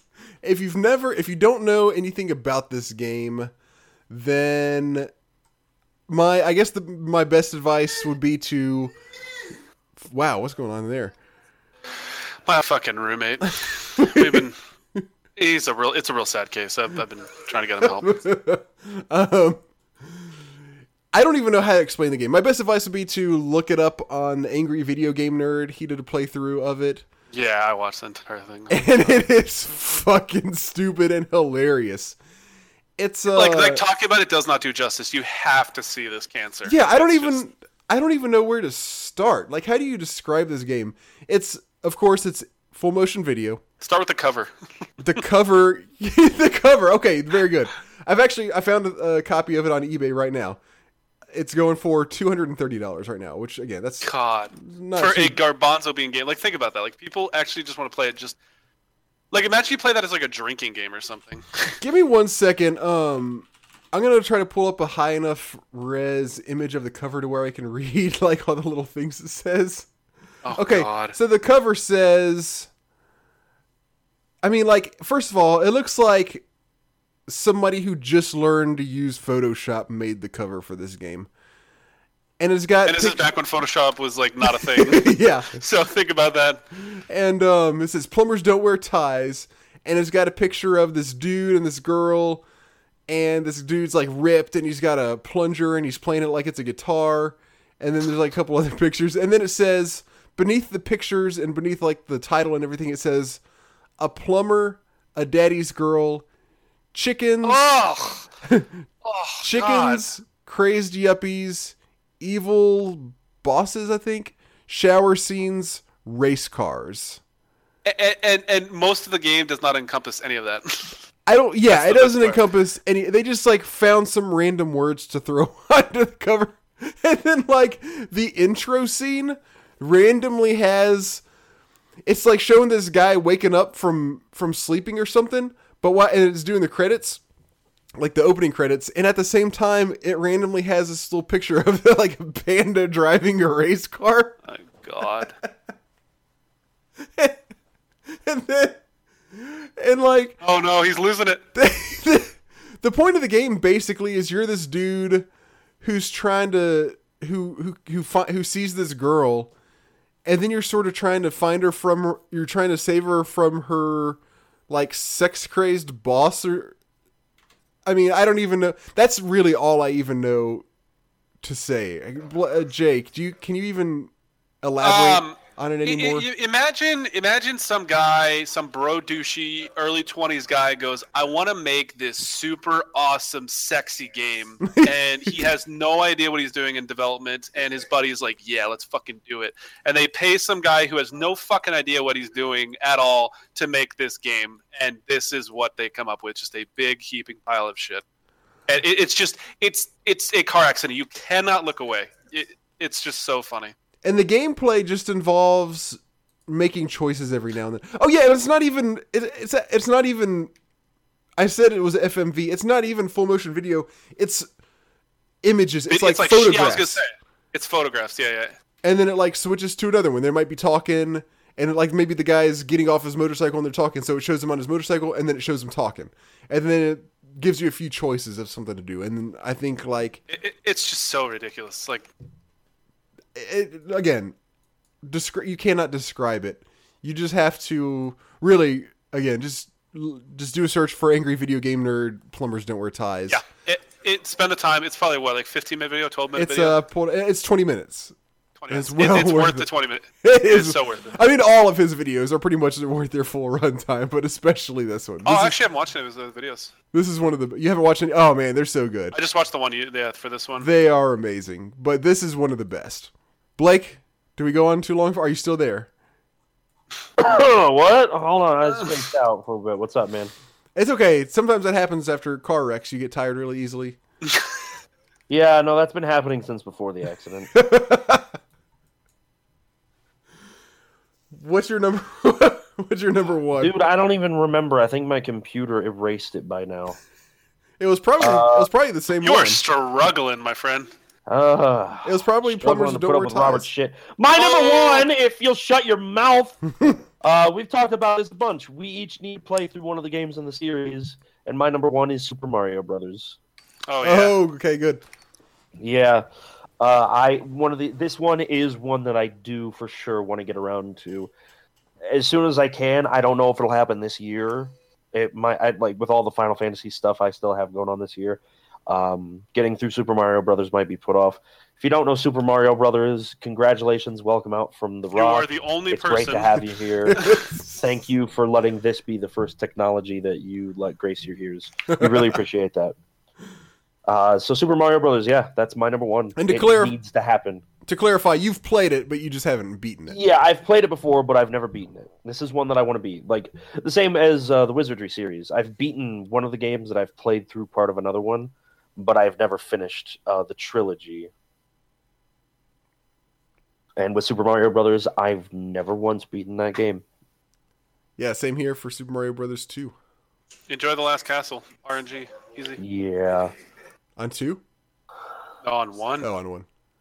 There's like this part where, Yeah. if I remember correctly, there's like three lanes, one, two, and three, and if you pick the wrong one, you just lose because the fireball just comes down the lane, just fucks your ass, and there's nothing you can do. You can't go back either because the screen locks. There are one or two, there are like a couple uh, castles that are like that. Yeah, it's so funny. Very Um, punishing. that's a good one. I like it. I like what I'm hearing. My list was the best. Yeah. Okay. We got Alex. You know our old our old buddy Alex, otherwise known as SNES Drunk. He tweeted us his he tweeted at us his top three bucket list games. And thank you again for coming on last time. Yeah, fun. thanks Alex. That was fun. He says number three, the Super Nintendo CD attachment prototype, of course. Number two, the actual Hagane Super Nintendo cartridge.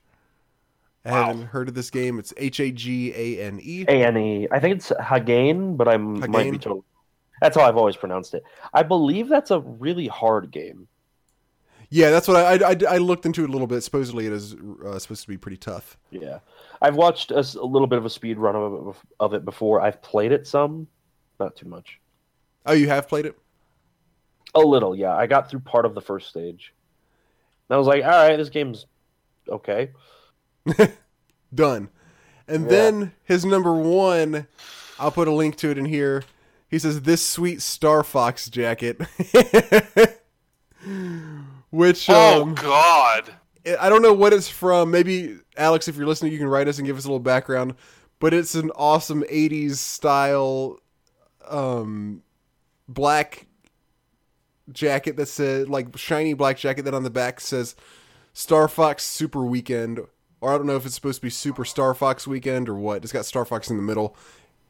And it looks like a little planet, but um, it's pretty pretty awesome. Like you said, a sweet. It's a sweet Star Fox jacket. That is pretty pretty sweet. Those are pretty good. His was his list was tied with mine. Oh my God. In shittiness, I mean, Oh, That's- shots fired. that's needlessly rude to Alex, dude.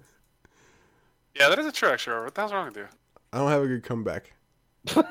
Do you ever? I was gonna say. I'm not good at comebacks. That's my worst thing that I've. That's that's what I'm worst at. Uh, all right, so get to the other top or uh, other emails, etc. Other emails first. I got an idea for our next top three. I Actually, Well, haven't- I mean, for the other top threes that were emailed in is what I wanted to say. oh oh well, I think um, Jeffrey sent us his, but it's also part of an email. So I'll I'll get to it. I'll do his in one second when we when we do emails.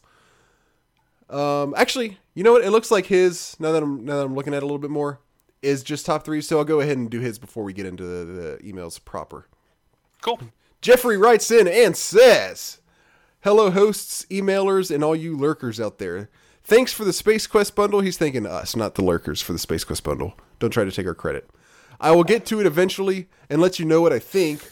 But I'm thinking of tackling Monkey Island as my next game, thanks to Rob's heads up on the GOG LucasArts sale. You are welcome, my friend. Now to my top three bucket list games. Each is on the list for a different reason. Number three, Panzer Dragoon Saga. I That is one that I thought about putting on my list, Oh yeah, but I don't know enough specifics about it. I've heard so many things about it, about just how great of a game it is over the years. Yeah. And I guess it's a shmup. I believe so. Yeah, I've heard the same But I- thing. Yeah, I just don't know how it's supposed to play or anything like that. Mhm. From what I've heard, it's supposed to be great, and I want to play it because of that. But that's as much as I've got. Same here. Yeah, I've heard pretty much exactly as much as you have about it. He says, I never owned a Sega Saturn and likely never will, but I have wanted to play this game for close to 20 years now. Number two, the entire Dragon Quest series. I played Dragon Warrior for NES a long time ago and liked it and absolutely loved Dragon Quest VIII when I played it earlier this year. The thing holding me back from this is the sheer amount of time it would take to play through the other six lengthy titles. It's a bit daunting. Oh, Yeah, isn't there a lot. handful? Isn't there a couple of them that are just like complete absolute dog shit to play too as well? Am I thinking of the wrong thing? Blake? Um, the first three are not, excuse me, not the best. They have not aged well uh, at all. Four, five, and six are, I'd say, totally playable, especially the remakes of them on the, uh, I believe, GBA or DS or both. And then seven recently got remade and re-released on the 3DS. Uh, I want to play that. I've never gotten a chance to. Dragon Quest VIII is a great game uh, yeah, I mean, for the most part, the series is totally playable. I would say. Cool. Jay, didn't you play Dragon Warrior One? Uh, like a Uh, long yeah, a time long ago? time ago. Was it? How was it? It was pretty cool. Um, trying to see. Let me pull it back up. It's it was a while. Uh, to see if I can find something specific on it. If I have any notes on it. I remember enjoying it. I remember somebody said I think it was the second one because I I, think I, I thought it was. I remember it being okay, and then somebody said um, I should play the second one. I believe that it was better. Oh yeah, I kind of vaguely like an remember that improved version. Yeah, Yeah, yeah. Okay. Anyway, it, it looks and feels kind of like um, FF1. So I remember that much. his number one is Crash Honey, Bandicoot. Shut up. HuniePop. Shut up. Shut up. Shut up. No, it's not. An intri- Don't he you dare. An intriguing game for sure. But I am positive my wife would kick me out of the house if she ever found out I played this game. I would call her and tell her if you do. Wait, which game? HuniePop. Oh, oh, for fuck's sake! Don't you dare. Not to not to mention that anyone who plays this game probably has to take a long, hard look in the mirror and do some serious self-evaluation. Long, And hard piss off Blake. Don't forget about Emphasis- off Blake. emphasis on the long, hard. Heyo. Ah, I get it. Like a penis. I was uh I was telling my wife about this game after I after I played it a little bit. I was You're like, still married? yeah, I was like, you gotta listen about this game. Well, I the was- divorce papers haven't gone through yet. Yeah. And I She's was like, like, hacking as you do it, as you talk about it. you do this and that and this and that, and she was like, after I got done telling her about like how, how stupid, like how insane and like ridiculous it was, she was like, you and she was like, you like playing this? I was like, no. The whole point is that it that I didn't like it is that I was playing it because it was hilarious. And she's like, okay, okay, okay, okay. That came off. I I think it was a relief. So, shout out to HuniePop. I'm fist bumping you, Jeffrey, right now. You, You can't You should see have it. just been like, "Oh no, honey, I'm playing it for my job. and then I, I've got to. This is what I was assigned."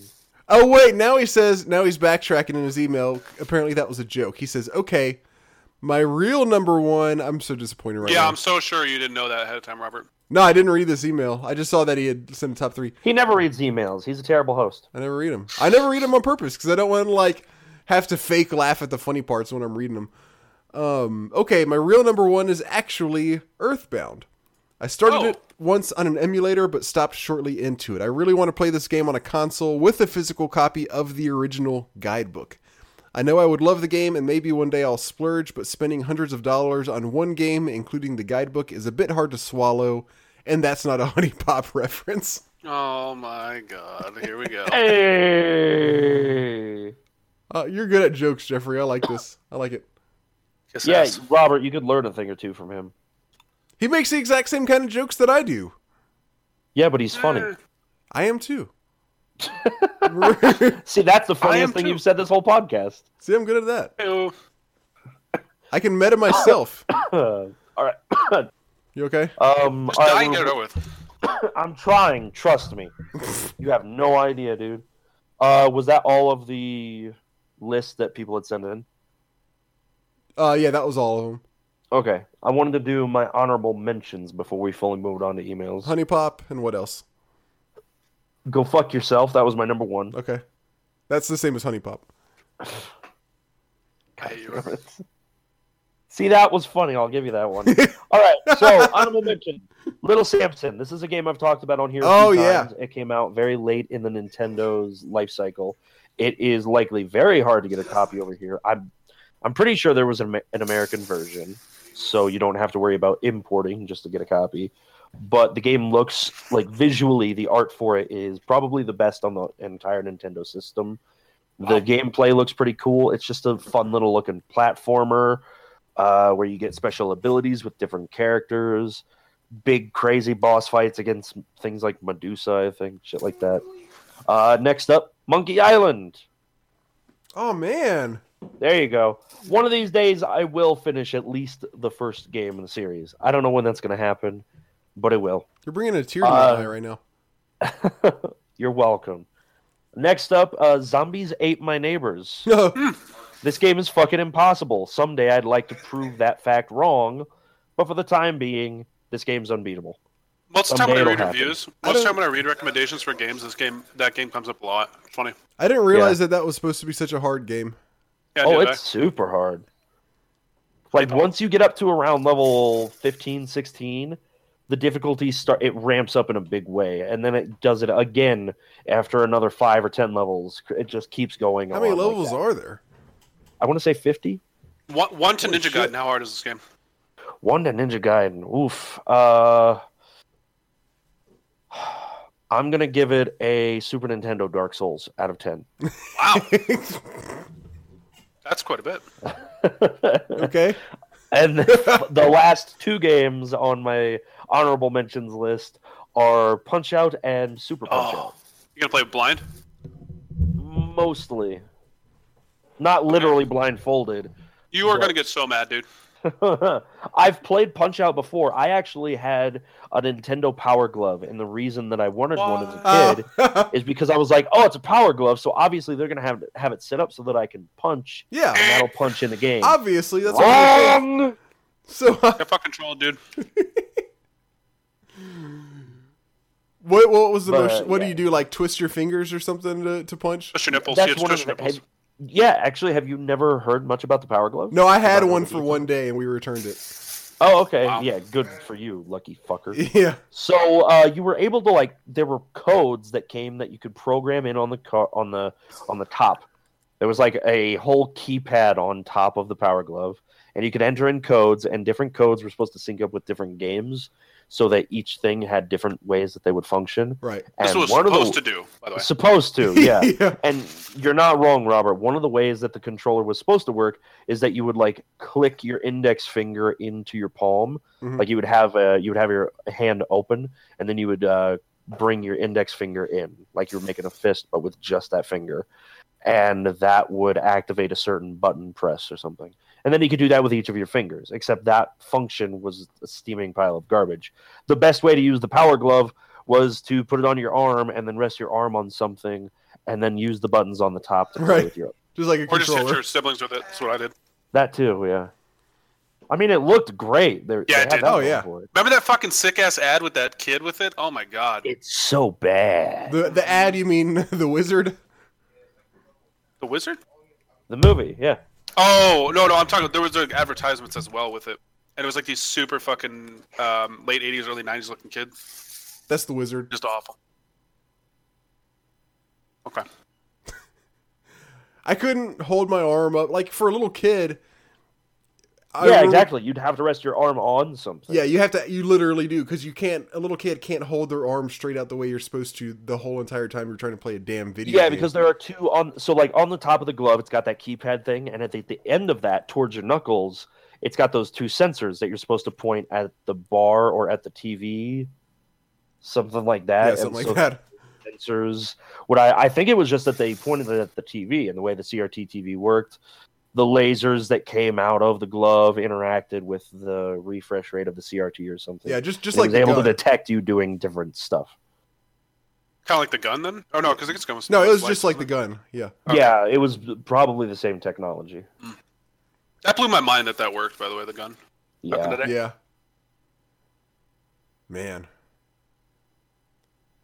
And it was not Anyway, aside from um being impossible to use, it didn't even when you used it correctly, it was incredibly unresponsive. oh yeah, like I would do the you would get it set up with the correct code that was supposed to coincide with the game you wanted to play. You would have the instructions on how that code set up the glove, and then you would go and you'd point your arm at the screen. And as a little eight-year-old kid, when you weigh twenty pounds dripping wet, and this glove is another ten pounds at the end of your arm, and you're like, "All right, I've got it at the screen now. I hope it works." And you're sitting there wiggling your fingers all over the place, and none of them are doing anything. yeah. this is a wasted fucking Christmas. Kiss my ass, Nintendo. Yeah. Yeah. Sorry, I, just wanted to fit in. I wanted to fit in. Sorry, guys. That's cool. It's all right. It's all right. All right. Okay, let's go on to emails then. Aside from Jeffries, we got a few others. First one is from a first time writer. He didn't provide his name, but it looks part of his email address is D Brickle, so that's what we're going to call him D Brickle. He says, Hey guys, I love your podcast and I've been listening for over a year now. Thanks, D Brickle. Damn. Thank Yeah. you. I really enjoy your commentary on classic games and your constant bickering with each other. Why does everybody say that? I know. Fuck you, Blake. Kiss my ass. Um, okay, sorry. I've been meaning to write in for a while now, but the discussion around Final Fantasies 8 and 9 finally pushed me to do it.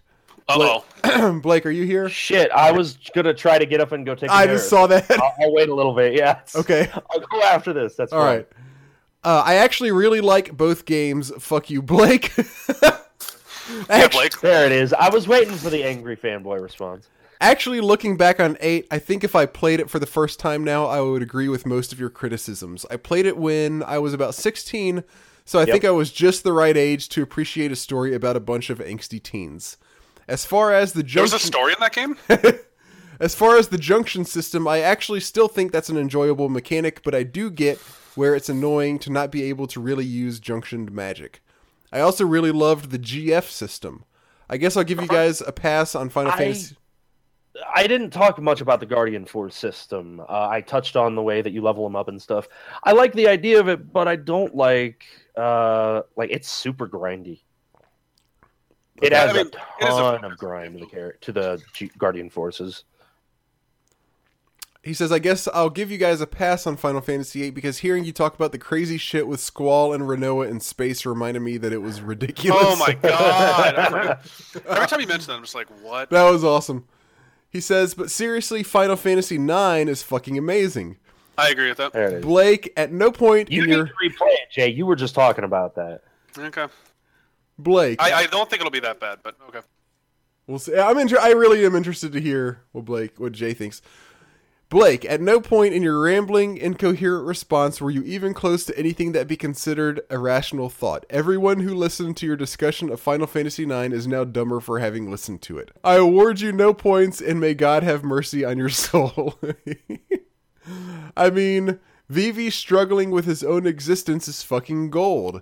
His search for meaning in life when he comes from such a fucked up place is one of the best Handled plot lines. poorly in the game because they It- didn't. early on, it was interesting, but yeah, the the ultimate they resolve. like yeah early terrible. on it's kind of like oh wow this could be interesting and then every point from then on it's just like he's struggling and no one else gives a shit they're just like all right He's well like let's a move wounded on to the next puppy. He's like a wounded puppy throughout like the majority of the game.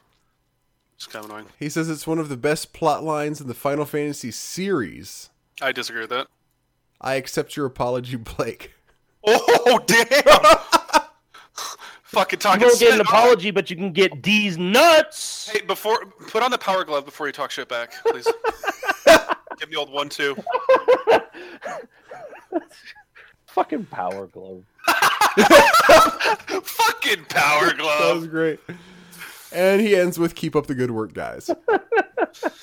Seriously, that is not one of the best plot lines in Final Fantasy history. It- it- no fucking way, not even close. like every time people like everybody whenever everybody talks about the game they're like oh my god Vivi's plot line is so good and so when I went into it this time I was like all right let's see how this starts off and it, was, it started off and it's like okay there's some struggle here there's some intrigue he doesn't know what's going on and then from there I feel like it just falls apart I would easily do a top three Final Fan- best storyline from Final or best uh, plot lines from Final Fantasy series from different titles. Like I would, I could easily do that, and Final Fantasy eight or Final, yeah, Final Fantasy eight or nine would probably not be on there. oh god I'm trying to think what I would put up there I, I can think Uh, of like- two right off the top.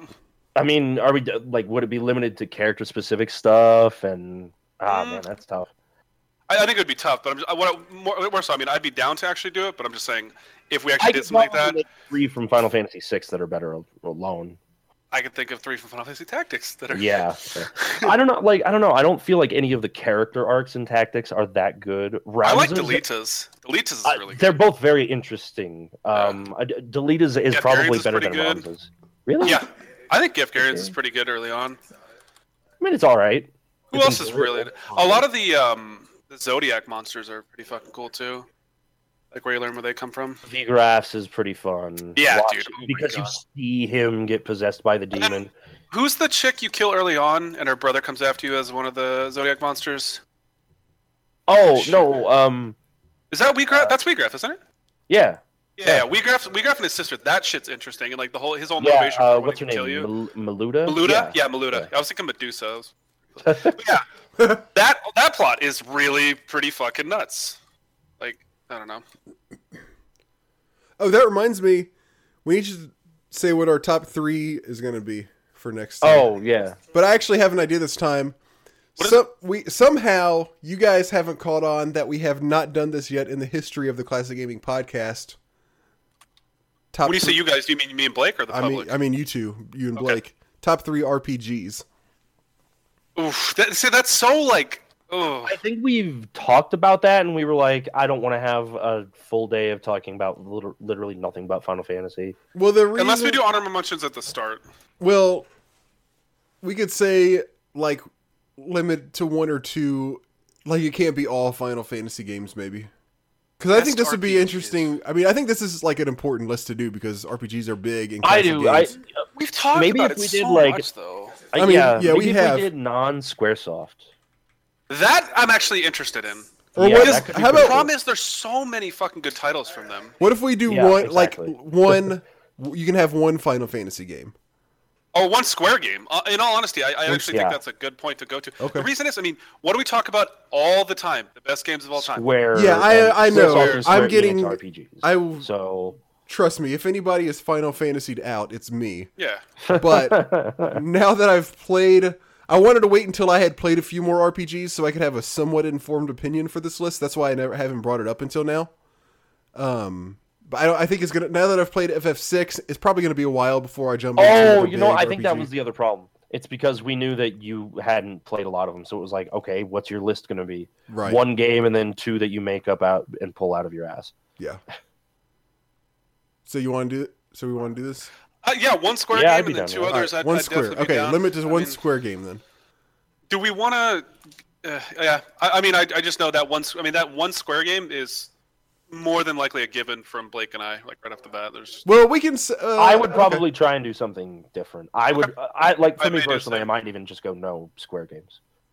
Okay. Yeah, I might actually do the same. We'll to see. be honest. I'll have to look through and make up a list of about 50 games and be like, all right, let's Yeah. pare this down now. This is gonna be a very interesting list, I think. I think you guys are gonna be angry at my number three probably, but that's okay. As long as it's not plumbers don't wear tie or plumbers wear tie. plumbers don't wear tie. It's HuniePop. It's plumbers don't wear ties. Yeah, Plumbers don't wear tie. It's plumbers it's don't wear I'm HuniePop. Literally on my way to kill you. it's gonna be like Monkey Island could be considered an RPG. You play as a pirate. um. Oh, and to close out the the Vivi thing, I actually I like the idea of Vivi's plotline. I just feel like it's handled terribly throughout the game. Yeah, I think they. I think if they would have made it, so this is this is a very common theme amongst most TV shows and most games today. They take plots that could be amazing and short and sweet and great, and extend them to the full duration of whatever the show is or the, or the game is, and they ruin it. They try to add too many factors in it, make it overly complicated, and just absolutely fucking ruin it. And I, I think that's what they kind of did with this specifically as well. Okay. I really want you to replay 9J because I know that you love the game. I played it and last year, and I, I, I enjoyed it. Like I didn't beat it, but I enjoyed playing it. I mean, it was. How far did I, you I end up liked- getting? Mm, I think I got through the second. Let me see. See if I still have my save state. I don't, because the reason I stopped playing is because my save state actually got ruined. Uh, which is severe. But I mean, like, I really enjoyed like like Steiner. I thought was a really enjoyable character. It, it was comic relief. It was in. It, it was just. I don't know. Some of the characters are good. I, I don't dislike Vivi, but I don't think he's one of the best characters ever made by any means. you don't think he's the best character ever made in the history of video games? In, in a Final Fantasy series, like specifically referring to his arc or his storyline. Okay. I have no opinion. you should play the game, Rob. I don't know about that. But I Uh, think nine is the closest thing they ever had to seven, which that which is why a lot of people really like it. Oh, really? Yeah, I think so. It had the same kind of end game resolve, like where you could kind of do a bunch of stuff at the end, and I believe it was about the same. Uh, it was probably shorter than seven, actually, in terms of overall hours. With the bonus content? Yeah, Uh, I'm trying to think about how much time I put into both of them. I it may just be because I kind of have an idea of what I'm doing in seven more, but I feel like I finished seven. Well, back in the day, 99 hours plus. It was seven for me. Nine, I don't think. I think it was about the same, to be honest. All right. So, You're probably right. but by no means, nine is not a bad game, but you know, yeah. At least I don't think. All right, Blake, do you need to run out for a second? Um, uh, I can, yeah. I mean, you know, I'm not asking Do you. you to. have Do you have an email that's like specifically like, "Hey, Blake"? Uh, let me check. Let me do a Control F. I'm gonna Uh, let you know, Robert, uh, Blake. He hasn't read it yet. Uh, there is okay. I see you mentioned in this next email. Let me check the other one. It's just a big middle finger. I think let's see. the next one. Okay, they all mention you, but the next one's just like uh, it, it doesn't Oh, look like you're a big part of this other one. Um, kind of, no, let's- all right, you're in this one for sure. So, so stay around if you're if you're on if you don't. Uh, all right, fine. I'll stick around for a little. You know what's funny? We've been doing the podcast so long now that most of the games that I play are kind of blending together. I don't remember when I when I played games. Like, it, I'm just like trying to think like in last year what games I played in comparison to the year before, and I have no idea anymore. I need to organize a list or something. Holy shit! Yeah, the only way I, I ever know is just by checking the website. Yeah, likewise, which is good. Yeah. All right, here we go. Did you see the new shit, Blake, that he created? By the way, that who created? comment on it. Robert did, or no, he didn't create. it. He got it. He got it. Oh, oh, that stuff. Yeah, yeah. I How sick is that? That is That looks awesome. really dope. Yeah. Yeah, we got an awesome new logo coming, and, we're, and I'm and I'm working on a new I love it. I think for it's the website, amazing. and we're gonna get some real intro music as well. Kind of doing a whole new, trying trying to give give the old podcast and makeover because frankly, our website logo and intro music kind of all Yeah, I was gonna. right now. intro music was the big I one. for me. mean, yeah, I wasn't gonna say it, but yeah, especially since you were doing all the work. So Like back- I'm not Yeah. doing anything. Three years ago when I created it all, I was just like making it as fast as I could, just to have something. And now I was like, all right, we actually need some. Hey, like, What was the last? What was, what was the most recent episode's download? I know the one before that was pretty good. That's why I ask. Oh, the numbers I haven't looked recently, but Okay. but we're getting about two thousand per episode, and then Isn't that crazy in comparison to what we used to get? It is or is I- crazy. And also on top of that, like if you count um like all episodes, like previous episodes and stuff, we're Mhm. getting like ten thousand downloads a month. What the fuck happened? What it, what happened? It's just gradually been going up since we started. That's so And since interesting. so I was many talking to Lisa people- about that. I'm like, Yeah. I don't know what happened, but we've just been doing it. And it's also fun. since Yeah. since yeah, yeah, exactly. Since for whatever reason everybody wants to go back and listen starting from the beginning, I think that's why we get so many total. Oh, a lot those old episodes, man. Holy Dude, shit, those are rough. was- It's yeah. so that's so frustrating that people are like, oh, I want to go back. I just want to let people know, like, listen to the, like the latest like four or five episodes, then go all the way back and listen to it, so that way they. Can I kind of, I kind of want to be like, hey, Robert, maybe you should accidentally delete those. Yeah, the for a first like twenty. Have you listened to them, Robert? The yeah, first, they're, like, they're a little episodes, painful. My voice, your voice, Blake's voice sound on different fucking levels, Yeah, and just the overall quality and like the, the flow content is just nothing. It- It's so- everything. Yeah, like actually everything about them is bad. yeah. All right, we got an email from Chase the Night Cleaner. Nice. Yeah, he says, "Hello, Robert, Jay, and Blake, and thank you as always." hey, that's me. I'm in this one. Yeah, you're on. You're on this one. He said my name. Mm-hmm. He's gonna say it again in a few more minutes, so just so just sit tight. Yeah, Oh, you read ahead? bitch. Piece of shit. I scanned it to see if his name was in it. Oh, I see what it is. And thank you as always for providing your audience with this magnificent podcast. That last episode. And episode, thank you to our magnificent audience for listening. I agree with this. yeah, statement. I agree with what Blake just said too. That last episode, period. Oh, That's the no. sentence. Where's All- this going? All the classic gaming podcast fans out there better have soiled themselves out of respect for that shit. Oh, What am I forgetting? What what happened that was so? I don't. e I don't remember particularly. Okay, I'm trying to think what there it was. was. nothing, no one thing, but I just remember overall it was really funny.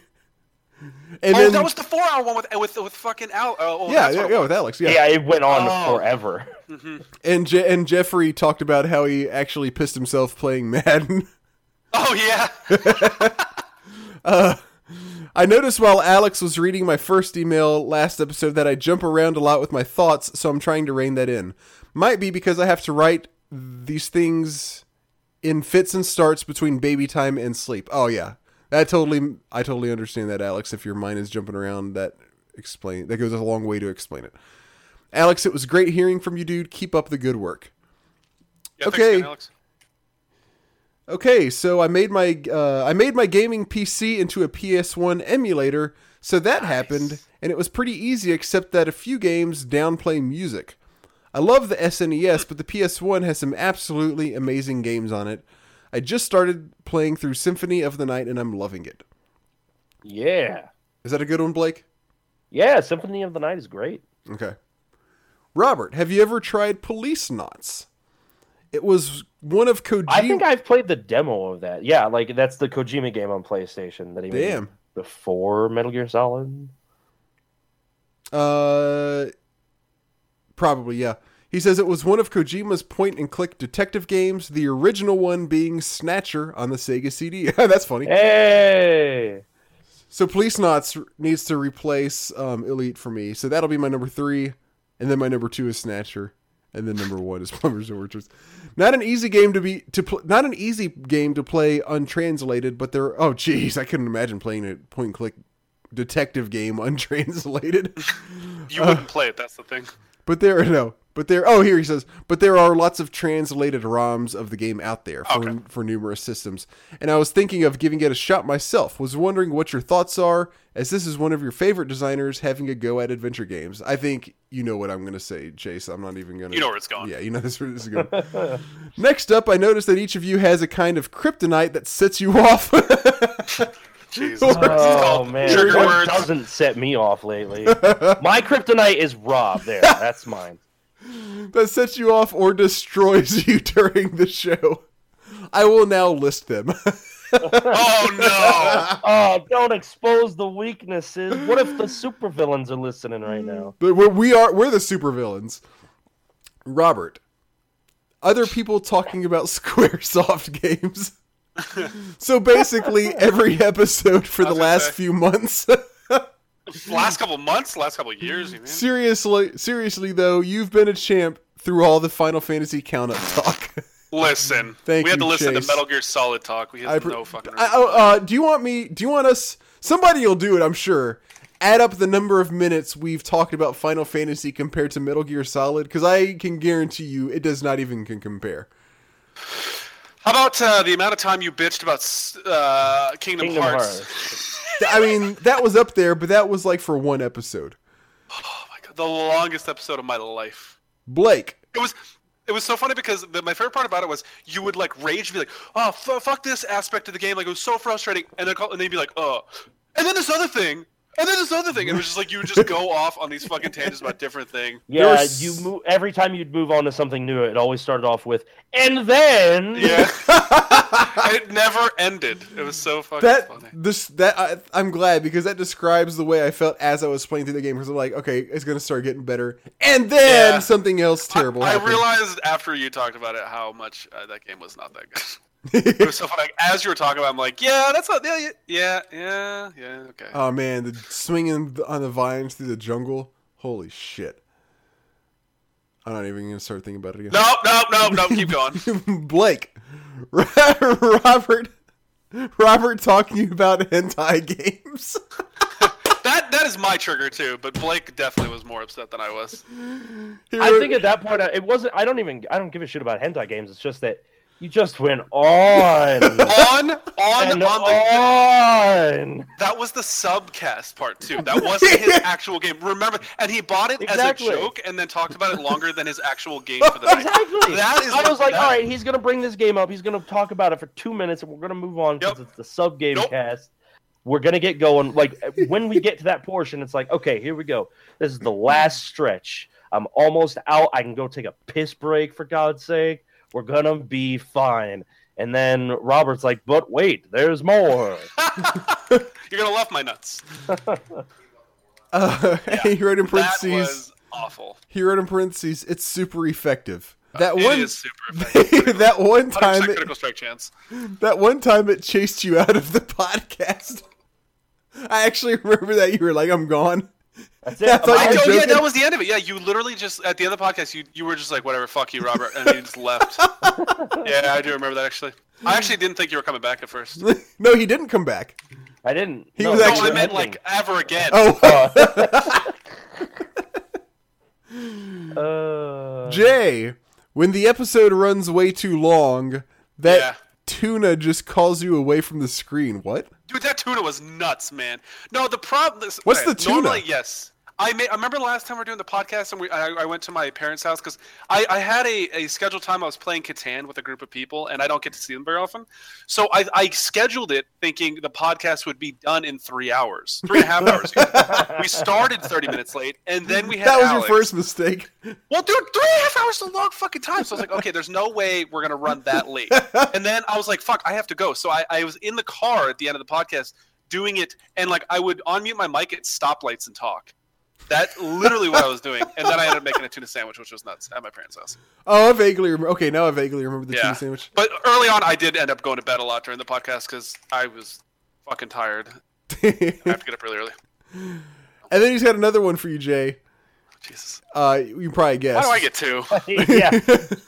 Kojima games. Metal Gear Solid. Okay, Yeah. sorry. Yeah. Again, in parentheses, it's super effective. Yeah. Well, I think for Robert, then if we're listing Metal Gear Solid for Jay, we've got to list Kingdom Hearts for Rob. Yeah, that is actually really true. 'cause Yeah. You almost went off right now about it. Realize that. yeah. Like He, you were- started were, like, to, and then we distracted you. he was he was triggering everything. In all honesty, though, I will more than likely in the next year play a Metal Gear Solid game. I've been thinking about it for a while. I actually, I would um, like to I hear- forgot to put it on my list. I wanted to have Metal Gear Solid one on my bucket list. I've beaten it before, but it's been so long. I really do want to go back and play it again sometime. I'm just scared that I'm gonna enjoy it. That's that's why I don't want to. Because I'll have to come to the podcast and we'll have to play really sad music and we'll have to have a fucking crying circle. I still haven't played uh, Ground Zeroes or Metal Gear Solid 5. Really? I figured Yeah. you would have fucking played that immediately. Yeah, I wanted to replay four first, and I started playing it, and I got like 80% of the way through and stopped for that was like five months ago. So I, I still want to finish that, and then uh, and then I'll get and then I'll eventually move into the others. But I don't play I don't play on the console very much because I don't get much of a chance to. Um, all right, looks like we are starting to get some serious regular email talent on the show as well. Repeat writers for the win. I'm with you on that one. Agree. Chase. Thank you guys. Quick question to get you brewing as Kickstarters are awful. Oh no. Oh God. Oh, jeez. If you could make a sequel to a game and you knew it and you knew it would come out, that's a very important important caveat. Jesus. And you knew it would come out, what game would it be and how would you deviate from the initial design? Whew. Blake and I Oh. are sort of getting our wish. If it ever comes out and doesn't What? get delayed indefinitely, Final the the semi Final Fantasy Tactics. Uh I would not count on that. Yeah, I, I don't have any hopes on that anymore. Dude, I had people in my chat yesterday bring up this game that I'd literally never heard of. What? really? You know the name Crimson Shroud? I think so. Let me I don't Google. think no, I I don't think so. Here, I'll throw up uh, in the CGP Skype group. I spelled Shroud wrong. I'm autistic.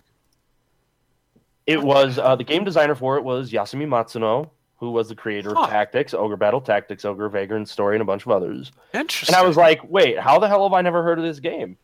And it's like a dice rolling uh, RPG. I don't know uh, too much of the details beyond that. I don't know if it's like a first person RPG. I don't know if it's w- like what it is exactly.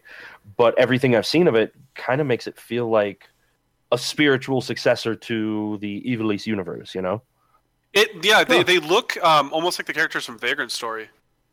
Yeah, a That's little I'm bit. looking at right now. Yeah, so I'm looking at right now. This is interesting looking though. So yours would be a sequel to Crimson Shroud? Or What? no, I think No. they're just bringing up off fly. Uh, th- yeah, this was a different subject. I Oh, haven't okay. even heard of this game until yesterday. Okay, okay. You're bad at listening, Robert. No, That's I heard you, but I was like, what does it have to do with No, you talking- didn't hear me because I just said that. So I need to get You a hold said, of have this you guys I need heard of Crimson. Shroud? I said I just someone brought this up in my chat yesterday. I hadn't heard of it. Yes, I heard that. Okay, if I hadn't heard of it, then why would I want a sequel to it? I've I never even know. played it. I don't know what's going on through your I'm head. saying that there is already something that was created by the guy that made Final Fantasy Tactics. Forget you. Like I'm just, I want a great sequel to Final Fantasy VI or Final Fantasy Tactics, or God, there's so many. I'm just trying to say that HuniePop is not that bad of a game. Oh my! I can't believe that. I can't believe that's where you went. like left. Uh, gone. I would. I would kill. I've been really craving to play Chocobo Dungeon again. I would kill for a successful Chocobo Dungeon. I don't know how I would change it to make it better. Maybe make the contract, the combat more intricate, and make it more um, random. Like the what? What is that? The that style called the d- dungeon crawling Like uh, Roguelike? roguelike. I would like it it is obviously roguelike, but for the the dungeons are random, but you are on sort of a, a rail uh, with with the going along with the story, so you can't like go to too many different dungeons. So I would love to for them to expand on that. The, the storyline wasn't anything special, so but the gameplay was really fun. I would love to play uh, a second of, a second of that if it was done well enough. I bet you would. Dude, Chocobo Dungeon's a fun game. I think I'm gonna go for a sequel to Loom. I used to love that game growing up, and I, I replayed it a while back on the podcast, and it wasn't it doesn't hold up really all that well. Um, but still, I have such good memories of it, and they do like good job of world building. Like some of the story is pretty nonsensical, but they do a, a good job with just building up the whole world and everything like that with a story. And they were supposed to have. My understanding is there were supposed to be there were supposed to be at least one sequel to it. If not, I may be remembering incorrectly. If not, a couple That parts. exists or that doesn't exist yet. It doesn't exist. There is a fan made sequel called, I believe, The Forge. Um, based on kind of what the what the original ideas for the real sequel were supposed to be. But I would like I would re- I think it'd be I would kill for an official sequel to Loom. You know what's funny? I, I've been thinking about this a lot this week about like a variety of different titles. I actually think we will see some pretty solid fan-made sequels and add-ons to old school games that aren't being remade or or any sort of uh, add-ons made onto it. And Yeah. I, I think as time goes on, it's going to become easier and easier.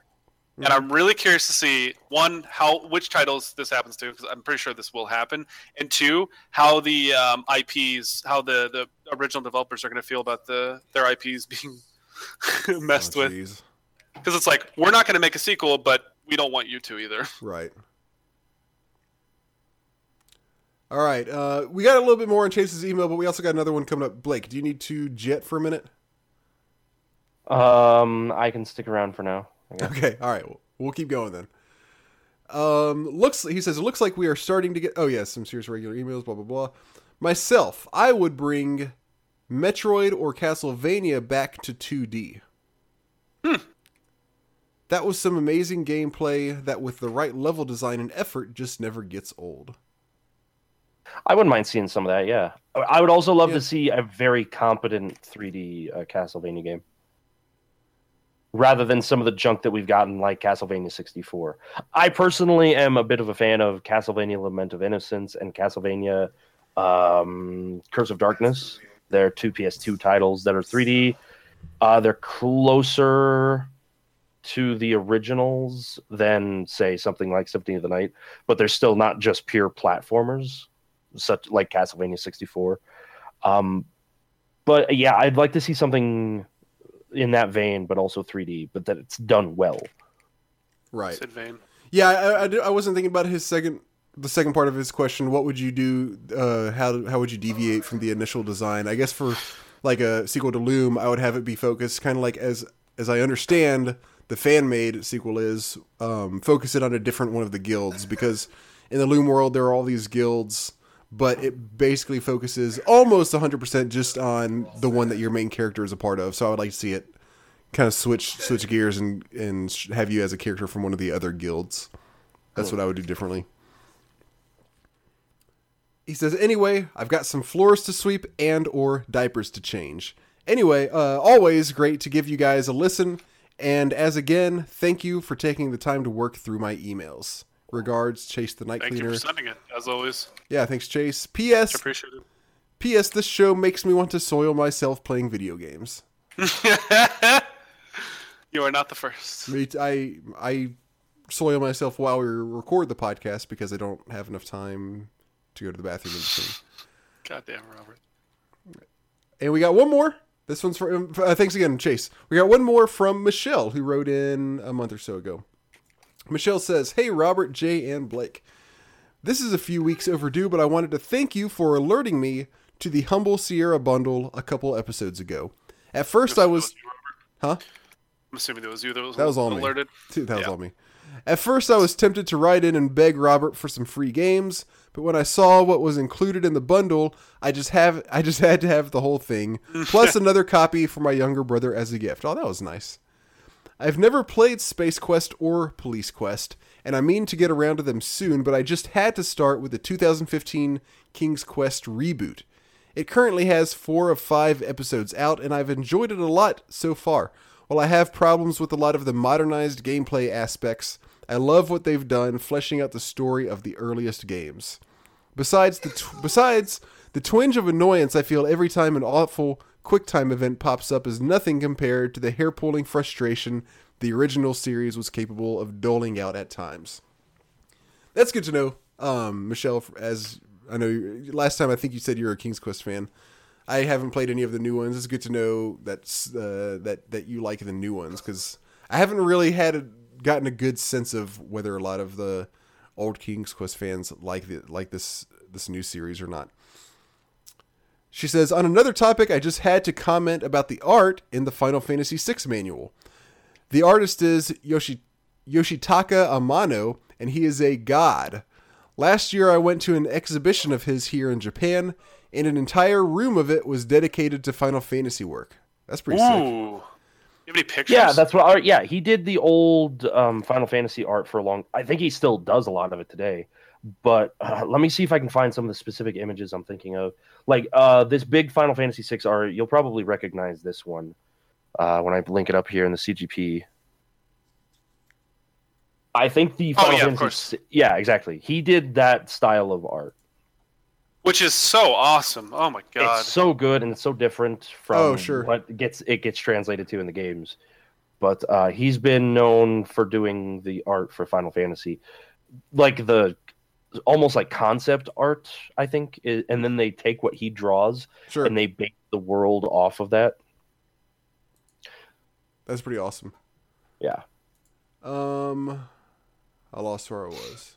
Oh, seeing the originals at their full scale was mind blowing. Yeah, I would imagine so. To top it off, later in the day, when we were hunting through some used game stores, we happened to pass by some original Famicom cartridges on display.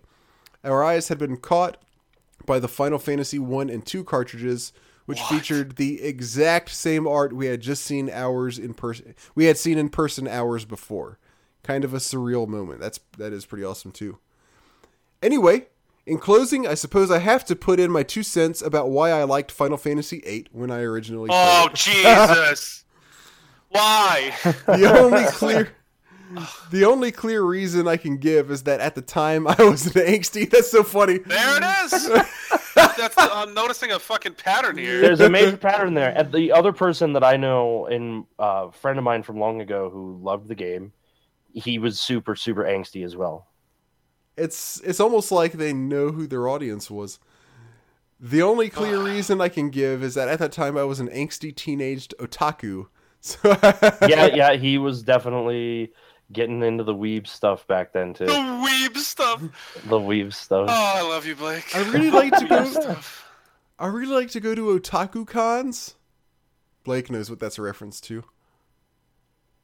Don't Ugh. you, Blake? Uh. so it was basically. Ah. so it was What I'm hearing is these games were Final Fantasy. It was not a good game. So it was basically right up my alley. Nowadays, I'm probably too cynical to ever replay it, but I loved hearing Blake rant about it. Really took Okay, good. really took me down memory lane. As always, thanks for your hard work, Michelle. P.S. Last episode, you had a short discussion on how to pronounce Suikoden. If you want to hear it said like a badass, here you go. Here's a uh, YouTube link. I'll throw it up to you guys. I'm assuming it's gonna be said very quick, like very fast. It's like sweet gooden. Probably. Uh, Yeah, I just lost it. let's see this. I don't have my volume turned on. Sweet go dead. Sweet gooden. No, it wasn't that fast. That's actually. Sweet go then. Just kidding. Suikoden. Okay, yeah. Gooden. Five I like how delay. you linked it to us, but we got it loaded up and listened to it before you did. God damn, Robert. Thank you, Michelle, for Cool. writing Thank in. you, Michelle. We appreciate it. Uh, send us your emails, mail at classicgamingpodcast.com. You can send us your top three RPGs. You can tell us what you think about our top three bucket list. You can You tell can tell us. us to go fuck ourselves, and you probably should. you probably should. Specifically, Robert and Blake. Um, or you can write about whatever the hell you feel like talking about. We like emails, and we'll read them. Uh, I think it is time for the current gaming subcast. Who wants to run with this? I think you want to go first because I know you have a couple things you want. To Oh, talk oh, about. first of all, actually, real quick, I still have, as far as I believe, a spare games? copy of Police Quest. No, nobody has requested. Probably because I've talked about how bad the game, the series is, or at least the one of it that I played. But if you want a copy of Police Quest, let me. See, I'm double, I'm talking slowly because I just say like a robot? You're like, if you want a copy want- of I was okay. Police Quest, Here we go. Um, I've yeah, I've got a spare copy of poli- of the Police Quest collection still. So if you want it, send it, send me an email. Just tell me you want it, and I'll send it to you. But send something else. besi- You gotta send a real email and also tell me that you want it. If you just say I want Police Quest, you lose because you have to tell us email. what you want, what you really, really want, in order to Okay. get I want a zig a zig ah. Oh, Blake, you never cease to amaze me. current gaming subcast. Am I am I am Go I first, leading? Robert. Okay, Go I'll lead us off on this one. Set the pace. I've been playing Europa Universalis. Whoa, let's try this again. Bless you. Europa Universalis 4. If you're not familiar with it, this is a Paradox, is- or published by Paradox Grand Strategy game, where you play as a country in Europe, starting in, I believe the, f- yeah, you start in, uh, you start in 14, I want to say 1442 specifically, and I I was always very intimidated by uh, Europa Universalis because it just seems so fucking impossible to understand, and it basically and it was still pretty difficult to get into. But after I played Stellaris for a little while, as I had been uh, a couple months ago, I was like, well, okay, I've gotten this one down. Maybe maybe you know, there's going to be some similarities. Uh, Maybe Universe uh, Europa Universalis won't be so bad. So I watched like seven 45 minute tutorials and then jumped into the game, or I played along with them.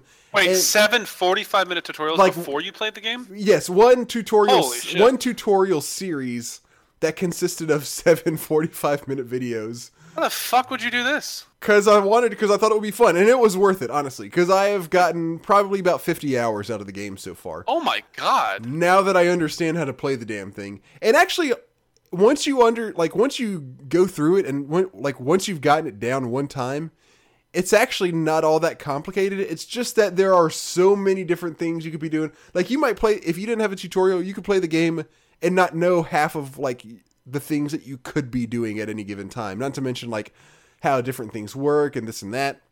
Especially when it comes to setting up like your trade uh, the way you trade with other nations and get money from that. That's pretty complicated. But I sat through it and I was like, this is actually pretty good.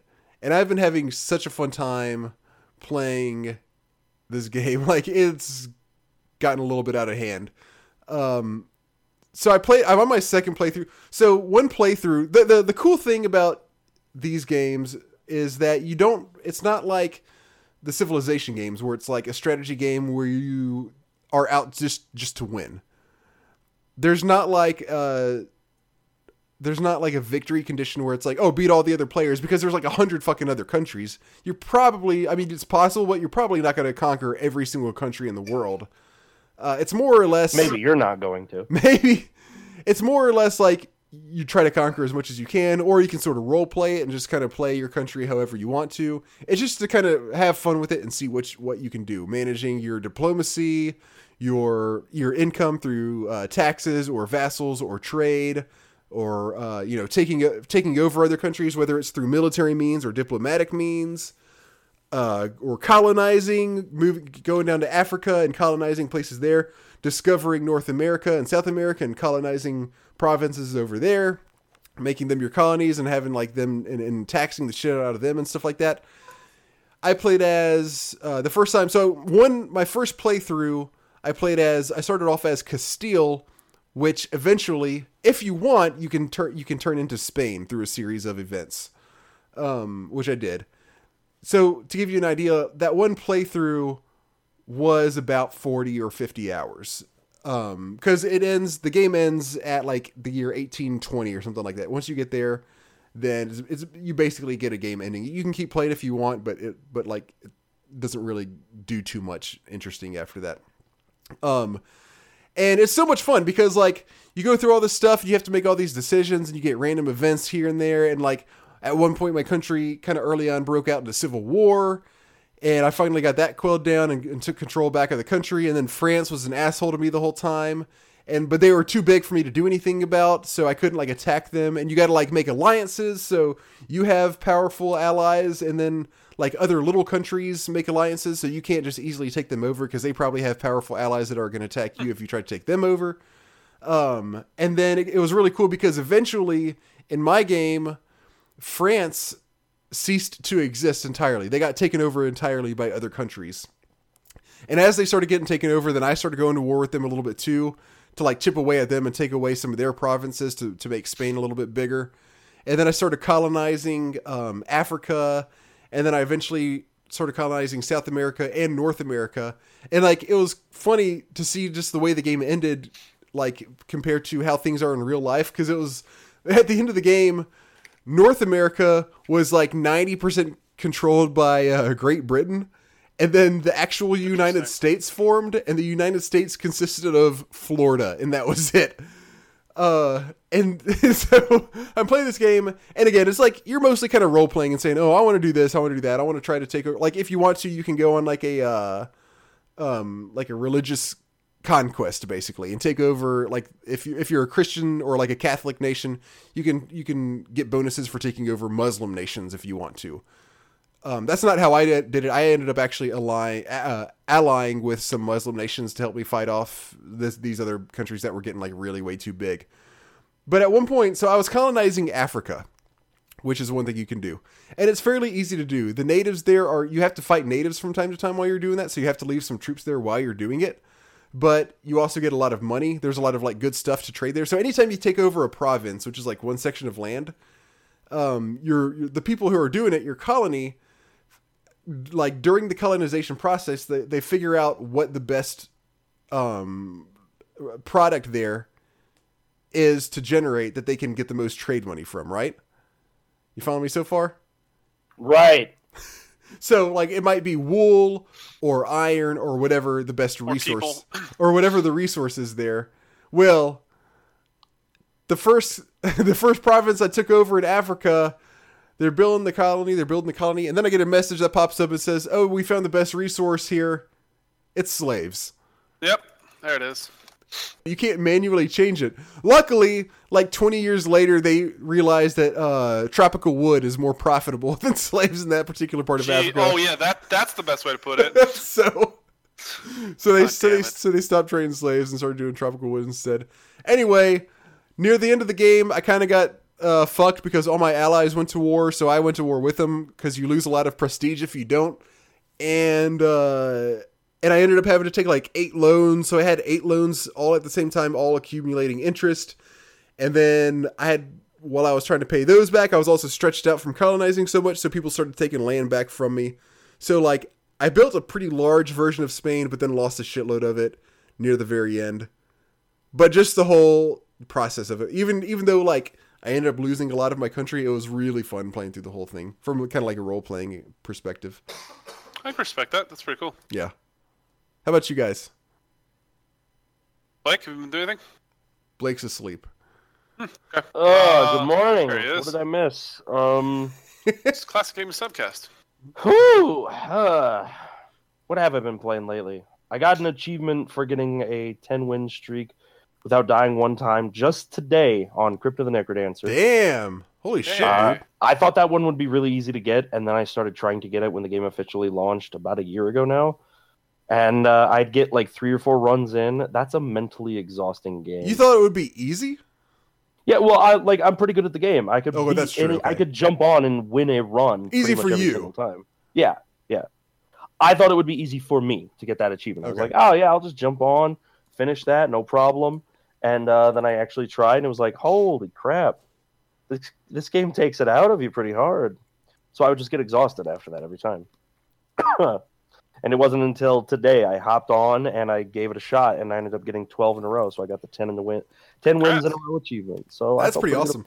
How many internet points do you get for that? Um, my dick is now 700 feet long. Holy Wow. shit, that's good. Yeah, it's pretty great. So about half gonna as go mine then. What was it? Across his face later. what was it? And what was it before you started? Um, 69. Feet? That's all. Just just 69. Oh, okay. Yeah, you don't have Oh, to go oh, into right. No, okay. Come on, Robert, keep up. That's pretty impressive. Yeah, thanks. Tell about the, pretty of the, the achievement or his penis? Well, it goes hand in hand. Yes. Oh, hand in hand, huh? Yeah. Yeah, it does take at least two hands You now. see where I'm going with this. Oh, great. um, what else have I been doing? We're doing? I really don't know. I've milking been this joke, aren't we? Yeah, yeah. like that. Uh, it usually feels kind of good. Uh, I've been playing. I don't know. Since I got back, I haven't really done much World of Warcraft.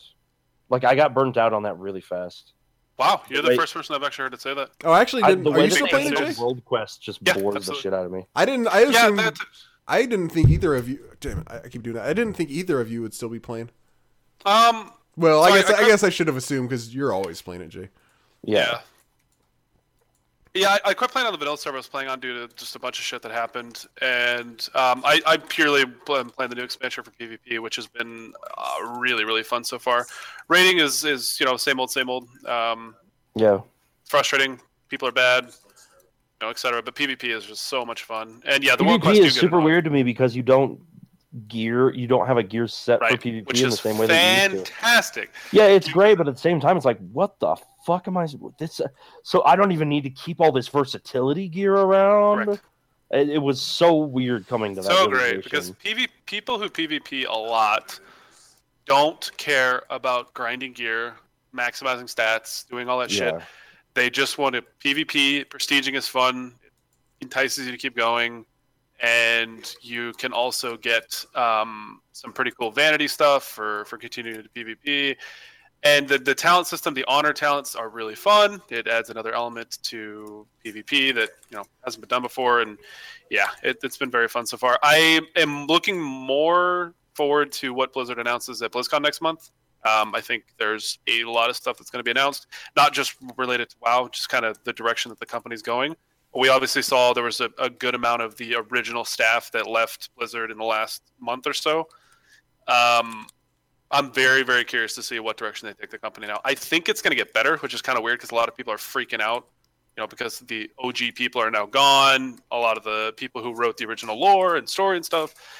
So I'm glad Metzen's gone.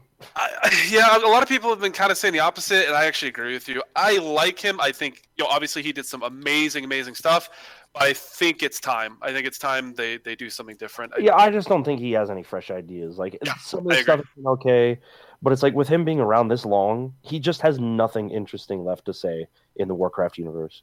Yeah. And knowing knowing as much to do about the lore now, because I was talking about this a little bit earlier, uh, I think that they have one really good story arc for this expansion, and then they should have one more. And then after Yeah, that, I heard that. Someone in my chat yesterday was telling me about the Chronicles book, I think it is. yeah, the one that just came out recently, Yeah, that explains like what Sargeras is doing and why he's not exactly a a bad guy. pure bad guy. Yeah, and He's yeah. a bad guy to us because he's trying to fucking destroy our planet.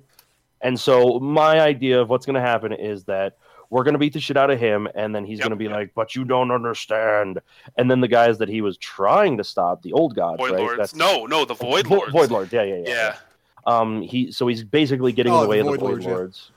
Shut up, Robert. And we're going to knock him off and he's going to be like, "But the Void Lords." And then we're going to Yeah. turn around and the Voids and are what like, What's up, bitches? We're here. And then the next expansion will be will be literally Void WoW Void Lords. That that's exactly my assumption as well. Just because specifically like the Void Lords and the uh, and the Elemental Plane, like those those guys. This I was talking about earlier. Is they can't be killed unless they are in their territory. So like you know, Yeah. Ragnaros, for instance, can't be killed unless you're in the Elemental Plane.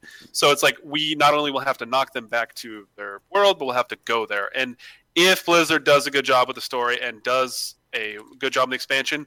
That visually, visu- visually will be unbelievably cool. to- I That said vaginally.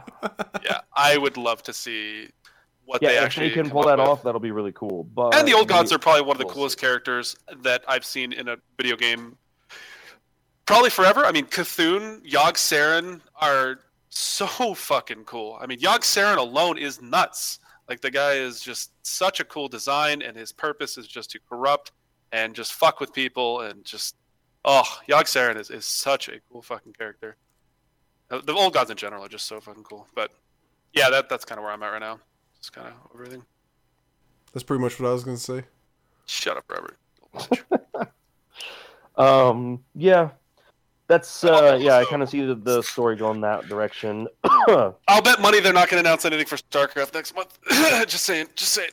But what are they? I are, know, are they I- supposed to be Starcraft's announcing dead. something? I mean, their expansion's what a year old now, Yeah, but year and a StarCraft. half. I don't think any. I don't think we're gonna see anything. That's what I'm saying. I, StarCraft I'm No, being serious. no. I don't think we're going to see Yeah. anything StarCraft.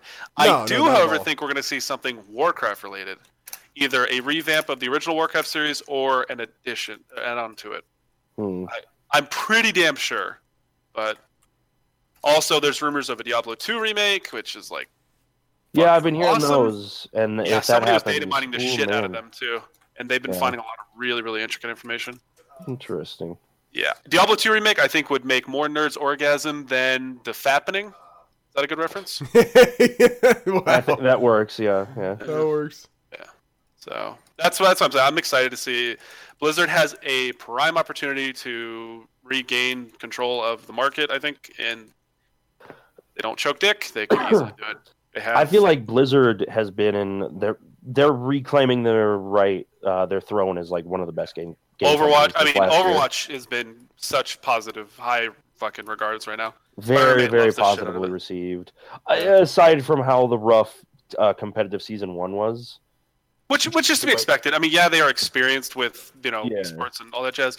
But I will say this: I've been watching the WoW tournament, and I have been, for the most part, impressed with the quality of it. There have been some issues with the production value in because they did one in Korea, they did one in China, they did one in Europe, and they did one in NA.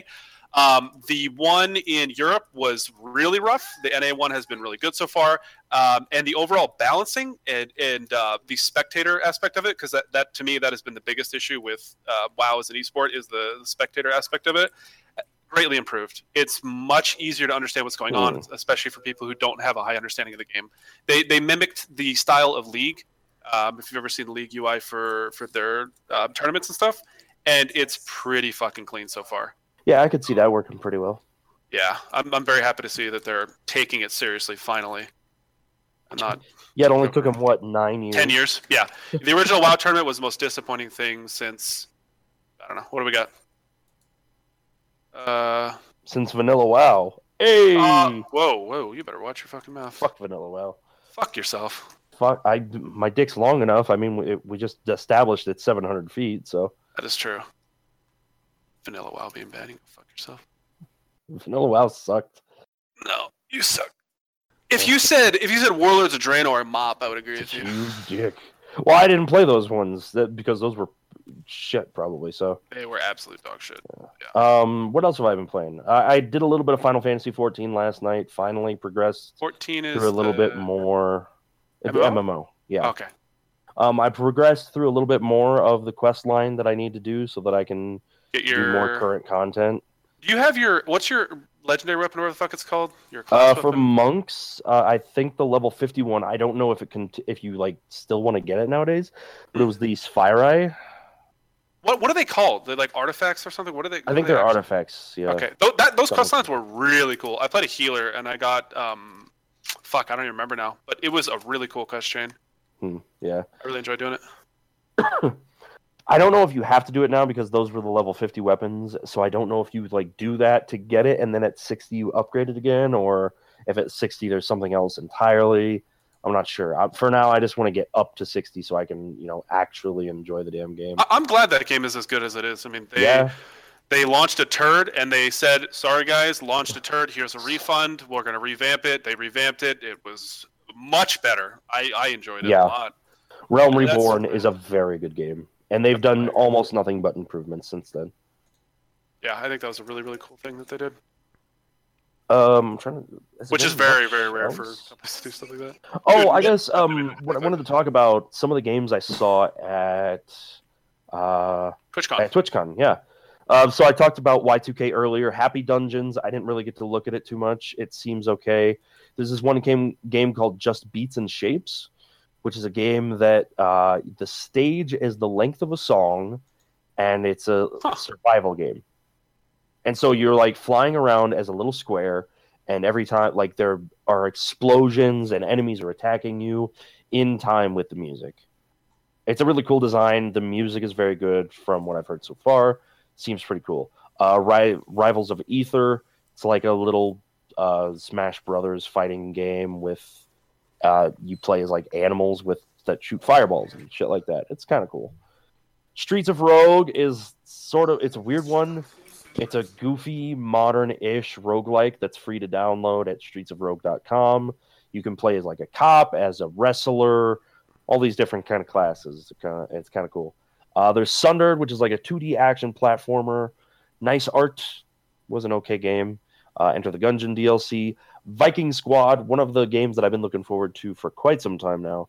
This is a beat 'em up game, much like Streets of Rage and so on, where instead of having a fully uh, like 3D kind of environment where you just walk up and down, what they've done is instead of walking up and down, there are separate lanes, and there are uh, four different lanes. There are three or four different lanes, and what happens is once you jump into a lane, you walk left and right, and then you can just swap lanes at any time. Like an enemy will throw a bomb down in lane number two, so the bomb's going to blow up and uh, put a trail of fire across the entirety of lane two for a few seconds. So you want to get the hell out of lane two, and so you jump down to lane one and you start beating up guys down there instead. And then once the fire's gone from lane two, you jump back up there and you keep fighting again.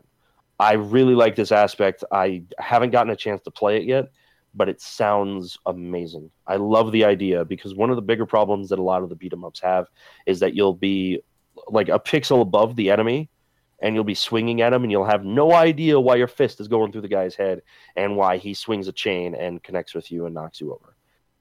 The idea of the lanes in a beat 'em up setting, very, very good idea.